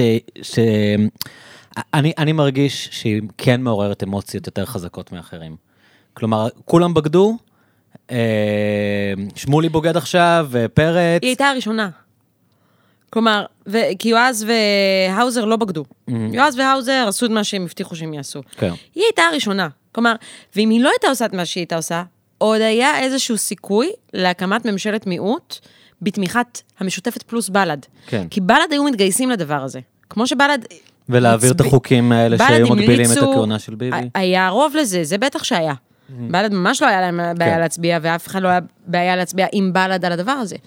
אז הייתה פה אפשרות לממשלת מיעוט בתמיכת המשותפת פלוס בל"ד, כי אני חושבת שבל"ד, אם היה צריך את השלושה, את השלושה קולות שלהם, כן, זה שלוש אצבעות ש- של בל"ד. כן, אבל אני חושב שהייתה התנגדות של הנדל ו- והאוזר עוד לפני, עוד לפני שהיא פרשה, הם אמרו הייתה- שהם לא הצביעו עם- עם בל"ד. נכון, אבל היית מוריד את הנדל והאוזר, Mm, ועדיין היה לך, ו- ומוסיף את בל"ד, mm, שעם הנדל והאוזר ואורלי לוי לא היית צריך את בל"ד. כן. אבל היית מוריד את הנדל והאוזר, מוסיף את בל"ד, ויש את אורלי לוי, זה היה קורה. כשהיא עשתה את מה שהיא עשתה, היא פשוט לגמרי ריסקה את האפשרות הזאת. וזה היה כל כך לא צפוי לרוב ה... כאילו, זה לא היה צפוי. גם אני, שחושבת, ש- ששמעתי אותה מההתחלה ולא קונה מילה ממה שהיא אומרת, ולא חושבת שהיא מישהי שאפשר לפתוח בה, עדיין גם לא ציפיתי שהיא תעשה שיהיה לה מעשה כזה אומץ, כאילו, זאת אומרת, כן. שיהיה לה... טוב, חשבת שהיא... שוב, כן. היום אנחנו יודעים שהיא קיבלה משהו, שרה לקידום וחיזוק קהילתי. אוקיי, כאילו מה, אז מה? אני? יודעת, אבל כאילו, היא פשוט אה, נורא טובה. זהו, היא, היא, היא, היא נורא טובה בלשקר, כאילו, היא, יש לה, כי פשוט אין לה בעיה עם זה, זה מדהים, זה מגעיל אותי לראות את זה, אני חייבת להגיד, כאילו, זה פשוט... לא, לא, לא, לא, אני לא חושבת. מירי רגב מאמינה לדעתי במה שהיא אומרת. במקרה של אורלי לוי, אני לא רואה שם אמונה, היא, היא לא משכנעת. היא פשוט כאילו תמיד אומרת דברים באותה אינטונציה, באותה, באותו ביטחון, אז אנשים מפרשים את זה כאיזושהי אה, אה, נחישות. אני מודה שהאמנתי לה. אה, לפחות בשלבים מסוימים. אבל עוד פעם, אני חושב שזאת, שזאת הפנטזיה, זה כאילו, זה נורא רציתי שזה יהיה אתה נכון. מאמין למה שאתה רוצה להאמין, ברור. נורא רציתי שזה יהיה נכון. אבל, אבל, אבל אתה מבין, אז, אז הכעס הזה על אורלי, שאתה אולי חושב שהוא מיזוגני, כי אתה אומר הוא יותר מקלפ, ממה שיש אני כלפי מרגיש אחרים. שזה תמיד מלווה ביותר אמוציות, כאילו, כש... אבל אולי את צודקת, אולי אני זה סתם אני מגונן עדיין עליה. ו... אני חושבת שגם זה איך שהיא עשתה את זה, להגיד... ראית היום, אה, אגב, את- פריסקו, מה ש... אה, זה תומר אה, פרסיקו, כן. פרסיקו. לא, לא ברור לי למה הוא, איך הוא כתב את זה, אני מאוד... על מה- זה אני מדבר קצת, אני גם מעריך אותו, אבל משהו בה מעורר יותר אמוציות, אני שוב, חושב. תשמע, אבל אסור לנו להסתכל... הוא איחל למחלה או משהו כזה, כן, לאנשים מאוד... שגופך יבגוד בך, שאוהבייך יבגדו בך, זה לא- ציוץ מגעיל, והוא מחק אותו, אה, וטוב כן, שהוא הוא מחק. אותו. אה, אבל אסור לנו לקחת אה, אנשים יחידים, אינדיבידואל, ומזה, ש- שכנראה לגמרי איבד את זה באותו רגע, כן. מכעס, כן. ואת זה לתרגם עכשיו לאיזושהי תנועה מיזוגנית נגד אורלי לוי. אני לא... Mm. לא, זה כמובן מתיישב על יחס לסתיו שפיר, מתייחס תמיד, ל... זה לא רק אורלי אישה לוי. תמיד תקבל קללות. גם, אגב, אפילו מירי רגב, יש על מה לדבר, כאילו. ברור, ואתה יודע אני לא מה? חושב שהיא הרבה יותר נוראית מאמסלם ואחרים, יש משהו. אפרופו מירי רגב, כן. באותו ויכוח שהיה לי אז עם ינון מגל, אם האמירה כן. של ליברמן הייתה שוביניסטית או לא, כן. יש אמירות שהופנו נגד מירי רגב, שהן. סופר מיזוגניות. בהמה, ב- קוראים לה בהמה. החיקוי שלה בארץ נהדרת. כן. מגעיל, די, כן. הם חייבים להחליף את החיקוי הזה, אני מצטערת, מתה על יובל סמו, אבל משהו בחיקוי הזה כבר ממש לא עובד, אני לא יכולה לראות את זה. אמ, אבל, אבל לא כל דבר נכון. הוא מיזוגני, נכון. בגלל שהוא מופנה כלפי אישה. ובמקרה של כל אישה, תמיד הקללות יהיו גם מיזוגניות. אז, אז ברור שיש גם מיזוגנים. שמה זה קללות מיזוגניות? אישה טיפשה, מכוערת, כאילו כל, כל קללה שאפילו תשתמש במילה אישה, היא כבר קללה מיזוגנית. אה, בהמה, ברור, יש כל מיני דברים שאתה אומר לנשים, ואתה לא אומר לגברים, ואז זה הופך את זה למיזוגני. אז ברור שכמו כלפי כל אישה, גם היו קללות כלפי אורלי לוי שהן מיזוגניות. אבל אני לא חושבת שהכעס המרכזי שהופנה כלפיה היה בגלל שהיא אישה, אלא היה בגלל שהיא עשתה מעשה נוראי. כן, לא, זה נורא קשה לבודד, כי יש עוד פעם, יש סיבה מאוד טובה אה, לכעוס עליה, ו... כן. ואני... ושוב, ראית שזה לא שחסכו מגנץ כעס. כן, אבל, כאילו, אבל לא- נגיד, אוי, סתיו שפיר. היא גם קיבלה, התמודדה עם דברים ש, שפוליטיקאים אחרים אה, לא התמודדו איתם, וגם שם אפשר לפרוט את זה ולהגיד למה היא בעייתית ומה מה הבעיות איתה. אבל אני עדיין, וזה באמת קשה לבודד, כי אתה עושה את זה לגופו של אדם ואין לך כן, אה, האם נתונים סטטיסטיים, עליה- אין לך קבוצה, קבוצה האם של... גם כשאתה אה, אומר עליה היא בעייתית, אז כאילו, האם היית חושב שהיא בעייתית אם היא הייתה גבר? על אותם סתיו? דברים. למשל. אני חושב שאני אישית כן, אבל... אבל זה באמת, אה, יש משהו כאילו... לא, כאילו, אני כן. לא מדברת עליך, ש- כאילו, קשה לנו, תמיד אנחנו צריכים לבחון, כשאנחנו אומרים משהו, אה, האם היינו אומרים את זה, כאילו, צריך לבחון את זה בצורה, בפריזמה מגדרית. כאילו, האם היינו אומרים את אותו דבר על גבר, או להפך. אני אפילו, את יודעת מה, אני לא מתייחס אפילו ל, למה אומרים, אני מתייחס לכמה תשומת לב מקבלים. כמה פוקוס יש עליהם.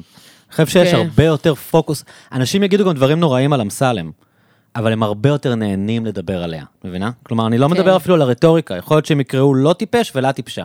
אבל הם מעדיפים לקרוא לה טיפשה. יש משהו כאילו ש... ש... ממגנט אליו, כאילו, ממגנט רגשות שליליים. נכון. אבל הכרנו את זה אצל זהבה גלאון, כלומר, זה באופן כמעט קבוע, יש. איזה משהו שיותר מעורר אמוציות. אני לא יודע אם זה אני בא לא ראיתי ממקומות את הדוקו על אירוטיים. הילרי, אבל הבנתי שהוא נוגע בזה. ב... ולא ראיתי, אתה ראית? לא, אבל הילרי, כל מה שאומרים עליה מגיע לה. כן? זה- זו התפיסה שלי, כן. אוקיי. היא היוצא מן הכלל, כאילו, מבחינתי. לא, אני חושב ש... ההפך, אני חושב שהיא היא זאת ש... שהשתמשה בזה כהגנה. כלומר, היא זאת ש... שניסתה להלבין את כל הדברים הבעייתיים שהיא עשתה ולהדוף מתקפות עליה. בטענות, בטענות כאלה שתוקפים אותי כי אני אישה וכאלה אבל בזמן הרבה ש... אומרים לי שכאילו גם אנשים ששונאים את הילרי, כן. אולי יאהבו אותה אחרי הדוקו, שזה לא אומר שזה...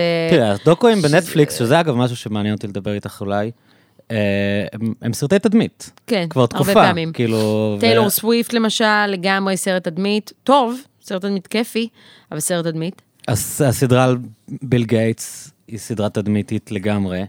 אפילו הסרט על טוני רובינס הוא סרט תדמית, כלומר, הם, אה, יש שם איזה מין אה, משהו שאני אני לא כך הכרתי מעולם הדוקו, אה, של אתה מקבל access לאיש מאוד מעניין, אבל הסרט הוא סרט שלו.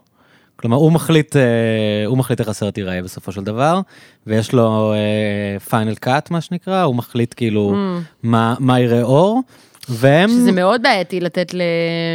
ברגע שאתה נותן לבן אדם לראות את הסרט עליו לפני שהוא יוצא, הדברים שיפריעו לו, זה דברים שהם לאו דווקא צריכים להפריע לו, הכל יפריע לו, זה נורא קשה, זה, זה, אי אפשר לצאת מזה. זה משהו ש... זה הסכם שלא הייתי רוצה לעשות. אבל עם, נטפליקס אה, עושים את זה. לימין ועל שמאל עכשיו, כאילו. אומרים שגם הסרט על מישל אובמה הוא עוד יותר קיצוני מהסרט על אה, הילרי, אני לא ראיתי. אבל שזה הכל פשוט סרטי תדמית בטייטל של סרטים דוקומנטריים, כאילו. כן. זה בעייתי.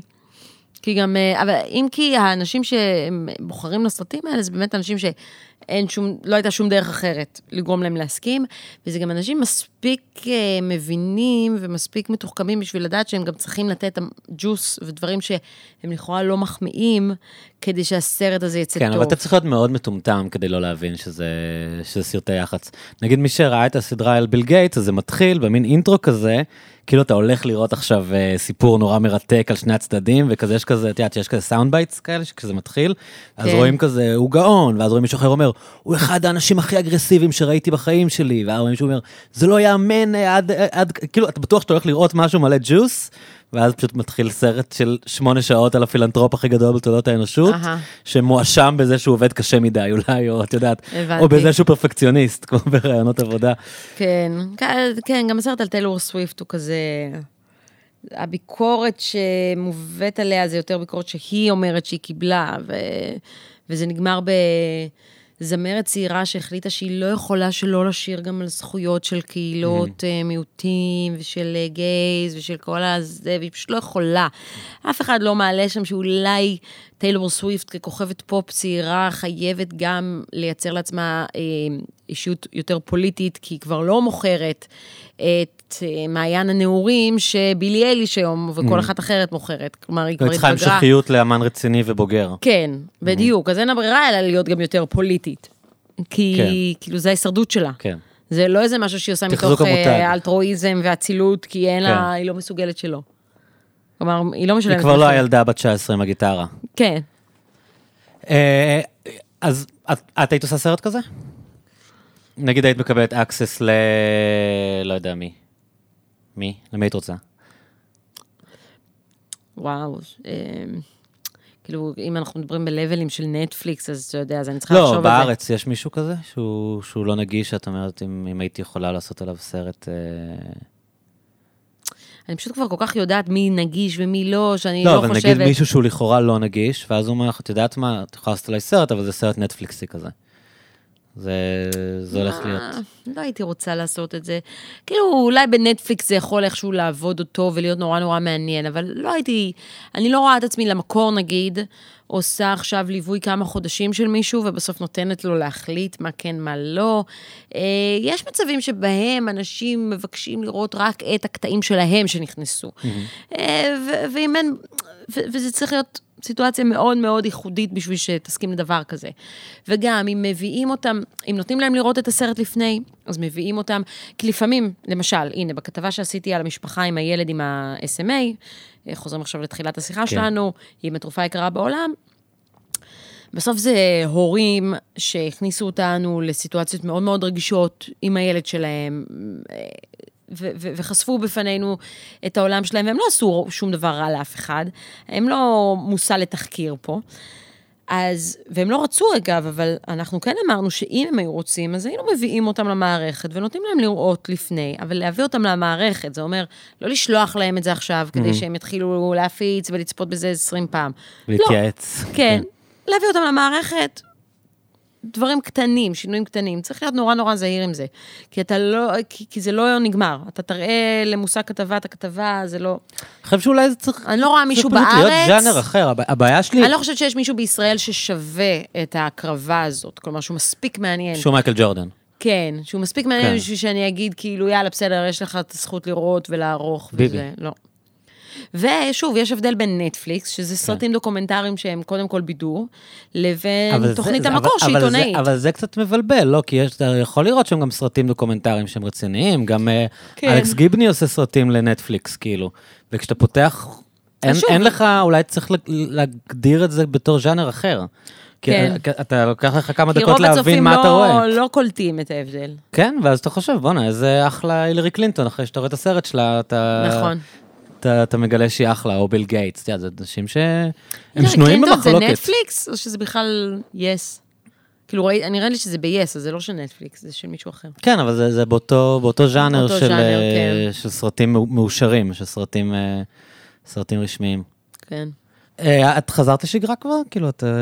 נגמרה הקורונה מבחינתך? לא, יותר מדי יצאתי משגרה, כי אנחנו עובדים חיוניים בתקשורת, אז uh, המשכתי לעבוד.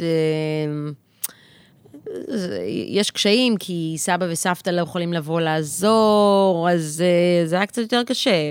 ו... אבל די, לא, לא איבדתי שגרה כל כך. אבל אז- כן ראיתי אותך מעלה קריוקי מהבידוד. כן, היה את הרגעים האלה ש... שהרגשתי כן בתוך ה... בתוך המצב חירום הזה, בתוך ה... אה, יחד עם כולם בתוך הסגר. היה את התקופה הזאת מהסיבה שלא משנה כמה אתה ממשיך אה, ללכת לעבודה, כל הסביבה, סביב- כאילו, כל, כל הסביבה שלך אה, משותקת. אז אה, זה הכניס גם אותי למוד הזה של לעשות דברים מפגרים, כמו קריוקי באינסטגרם. זה אשכרה כאילו, אין לזה עכשיו מקום. היה לזה מקום זה, באותו הייתה רגע. לגיטימציה, כאילו. הייתה לגיטימציה לעשות שטויות, עכשיו אין. אני לא, אני לא מרגישה ש... כאילו, אני יכולה שוב לעשות את זה, אבל זה לא זה. זה כבר לא כי, שם. כי זה היה מין פאזה כזאת שכולם יושבים בבית ו- ויש ואין מה מקום לעשות, ל... אז, אז בוא אה, נראה אתכן שרה. כן, זו הייתה תקופה כזאת שאנשים הרשו לעצמם אה, יות- לאבד יותר ויותר את הפאסון ולעשות שטויות, כי אנחנו כל היום בפיג'מות, אז מה זה משנה גם אה, לשיר ולשטוף כלים תוך כדי. אבל למה אנחנו צריכים את ההצדקה אם, אם את אה, נהנית אה, לשיר... אה, אנחנו לא צריכים, אבל הכל זה עניין של, יש טיימינג.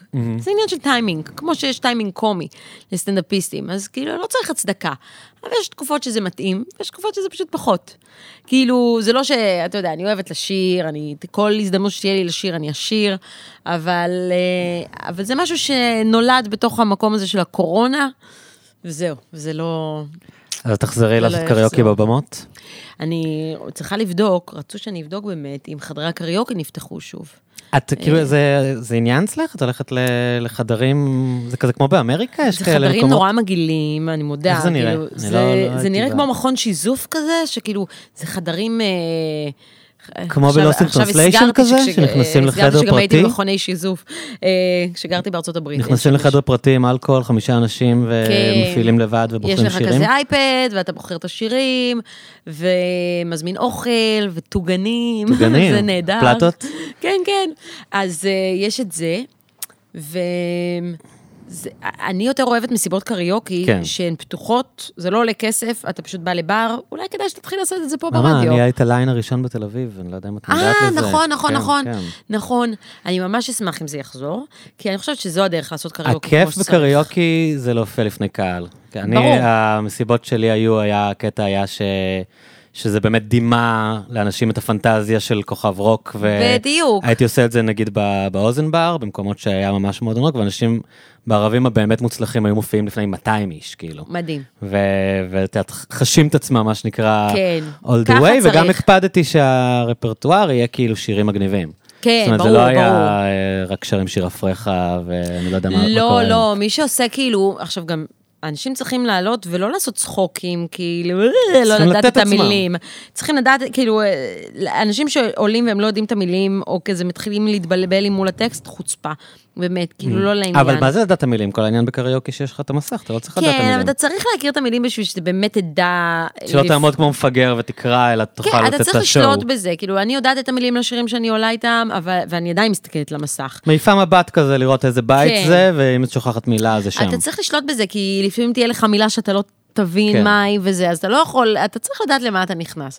עכשיו, אני באמת חושבת שלהופיע מול קהל שלא כולם מכירים אותך, וזה לא חמישה חברים, זה הרבה יותר מגניב. נכון. אה, יש גם את הכיף של, לפני כמה זמן אה, סגרנו חדר קריוקי, והיו אמורים להגיע יותר אנשים, והם נתקעו, הם לא הגיעו, הבריזו, היה, היינו שלוש בנות, שפשוט שלוש Mm, זה קצת כמו בחורות. להיות בסלון ולשים קטעים ביוטיוב, לא? תשמע, זה היה הערב הכי כיפי, כי Mm. היה לנו, א', את ההזדמנות לשיר המון המון שירים, וזה גם אה, גרם לי לשיר הרבה יותר טוב, אין מה לעשות. משהו בזה שפתאום אה, לא היה לי את הקהל שמלחיץ אותי ושאני יכולה לשמוע את עצמי גם, אה, הצלחתי להגיע לביצועים הרבה יותר טובים, ממש. אז מה הפייבוריטים שלך? מה מה השירים ש... פו, מה הסיגנצ'ר סונגס שלך Because the night, וואו, מעולה. של פטי סמית, למרות כן, שזה של כן. ברוס פרינגסטין, הגרסה של פטי סמית. למה, זה לא אותו קריוקי? יש כאילו קריוקי כן, של... לא, כי ברוס עושה את זה כזה יותר... אה, לא, יש לו, לא יודעת, הוא מחלק שם קצת אחרת את הפזמון. בטח לא באותו סולם גם.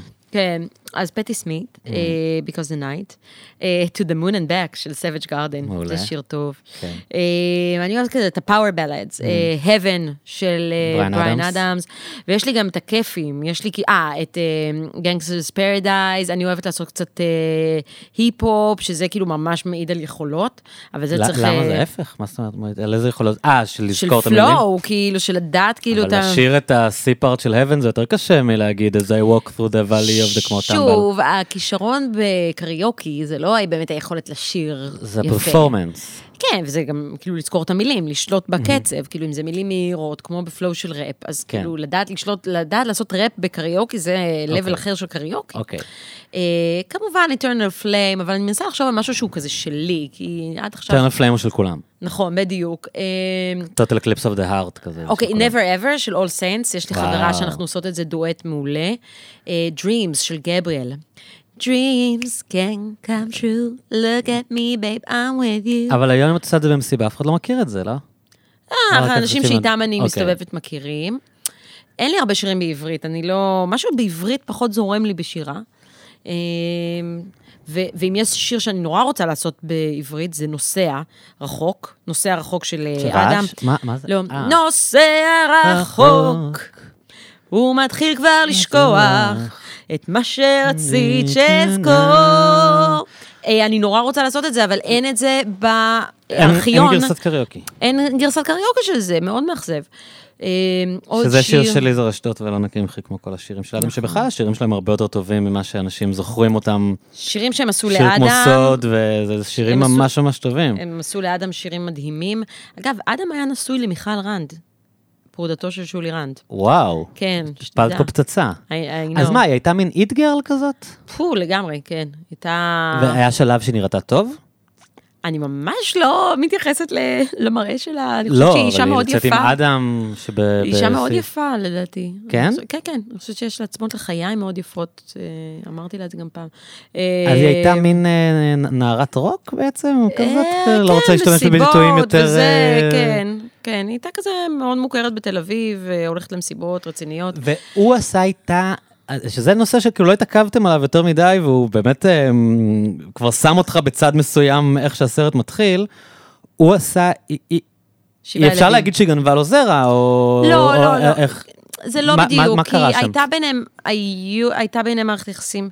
אה, זה לא היה one night stand, הוא לא. יצא איתה. ואז היא נסעה לחו"ל גם, והוא ידע שיש לה ילד, הוא חשב שאולי זה ממנו, Hmm. ואז היא חזרה, והוא כבר עם רונית אלקבץ, ואז היא חוזרת ואומרת, זה הילד שלך. ואז הוא עושה בדיקה, כי מה- מה השתנה אצלה? למה היא החליטה כן לגלות לו? אנחנו לא יודעים. זה לא דברים שאני מצליחה להבין כל כך. אבל אה, היא החליטה בהתחלה, היא כאילו מידרה אותו מכל הסיפור הזה, שמרה את התינוק, הביאה ילד לעולם, שזה אותו דניאל, שכל הזמן הוא בצד שלו בעצם היום? כן, כן, זה דניאל. אה, מידרה אותו, שוב, אה, כאילו, זה משהו שהוא, זה התחיל, הסכסוך מתחיל שם, זה שורשי הסכסוך, כמו ששולי אומר, אבל אה, פה הייתי צריכה יותר את הסיפור שלה, כי כאילו, ממה שאני מבינה משולי, זה ש...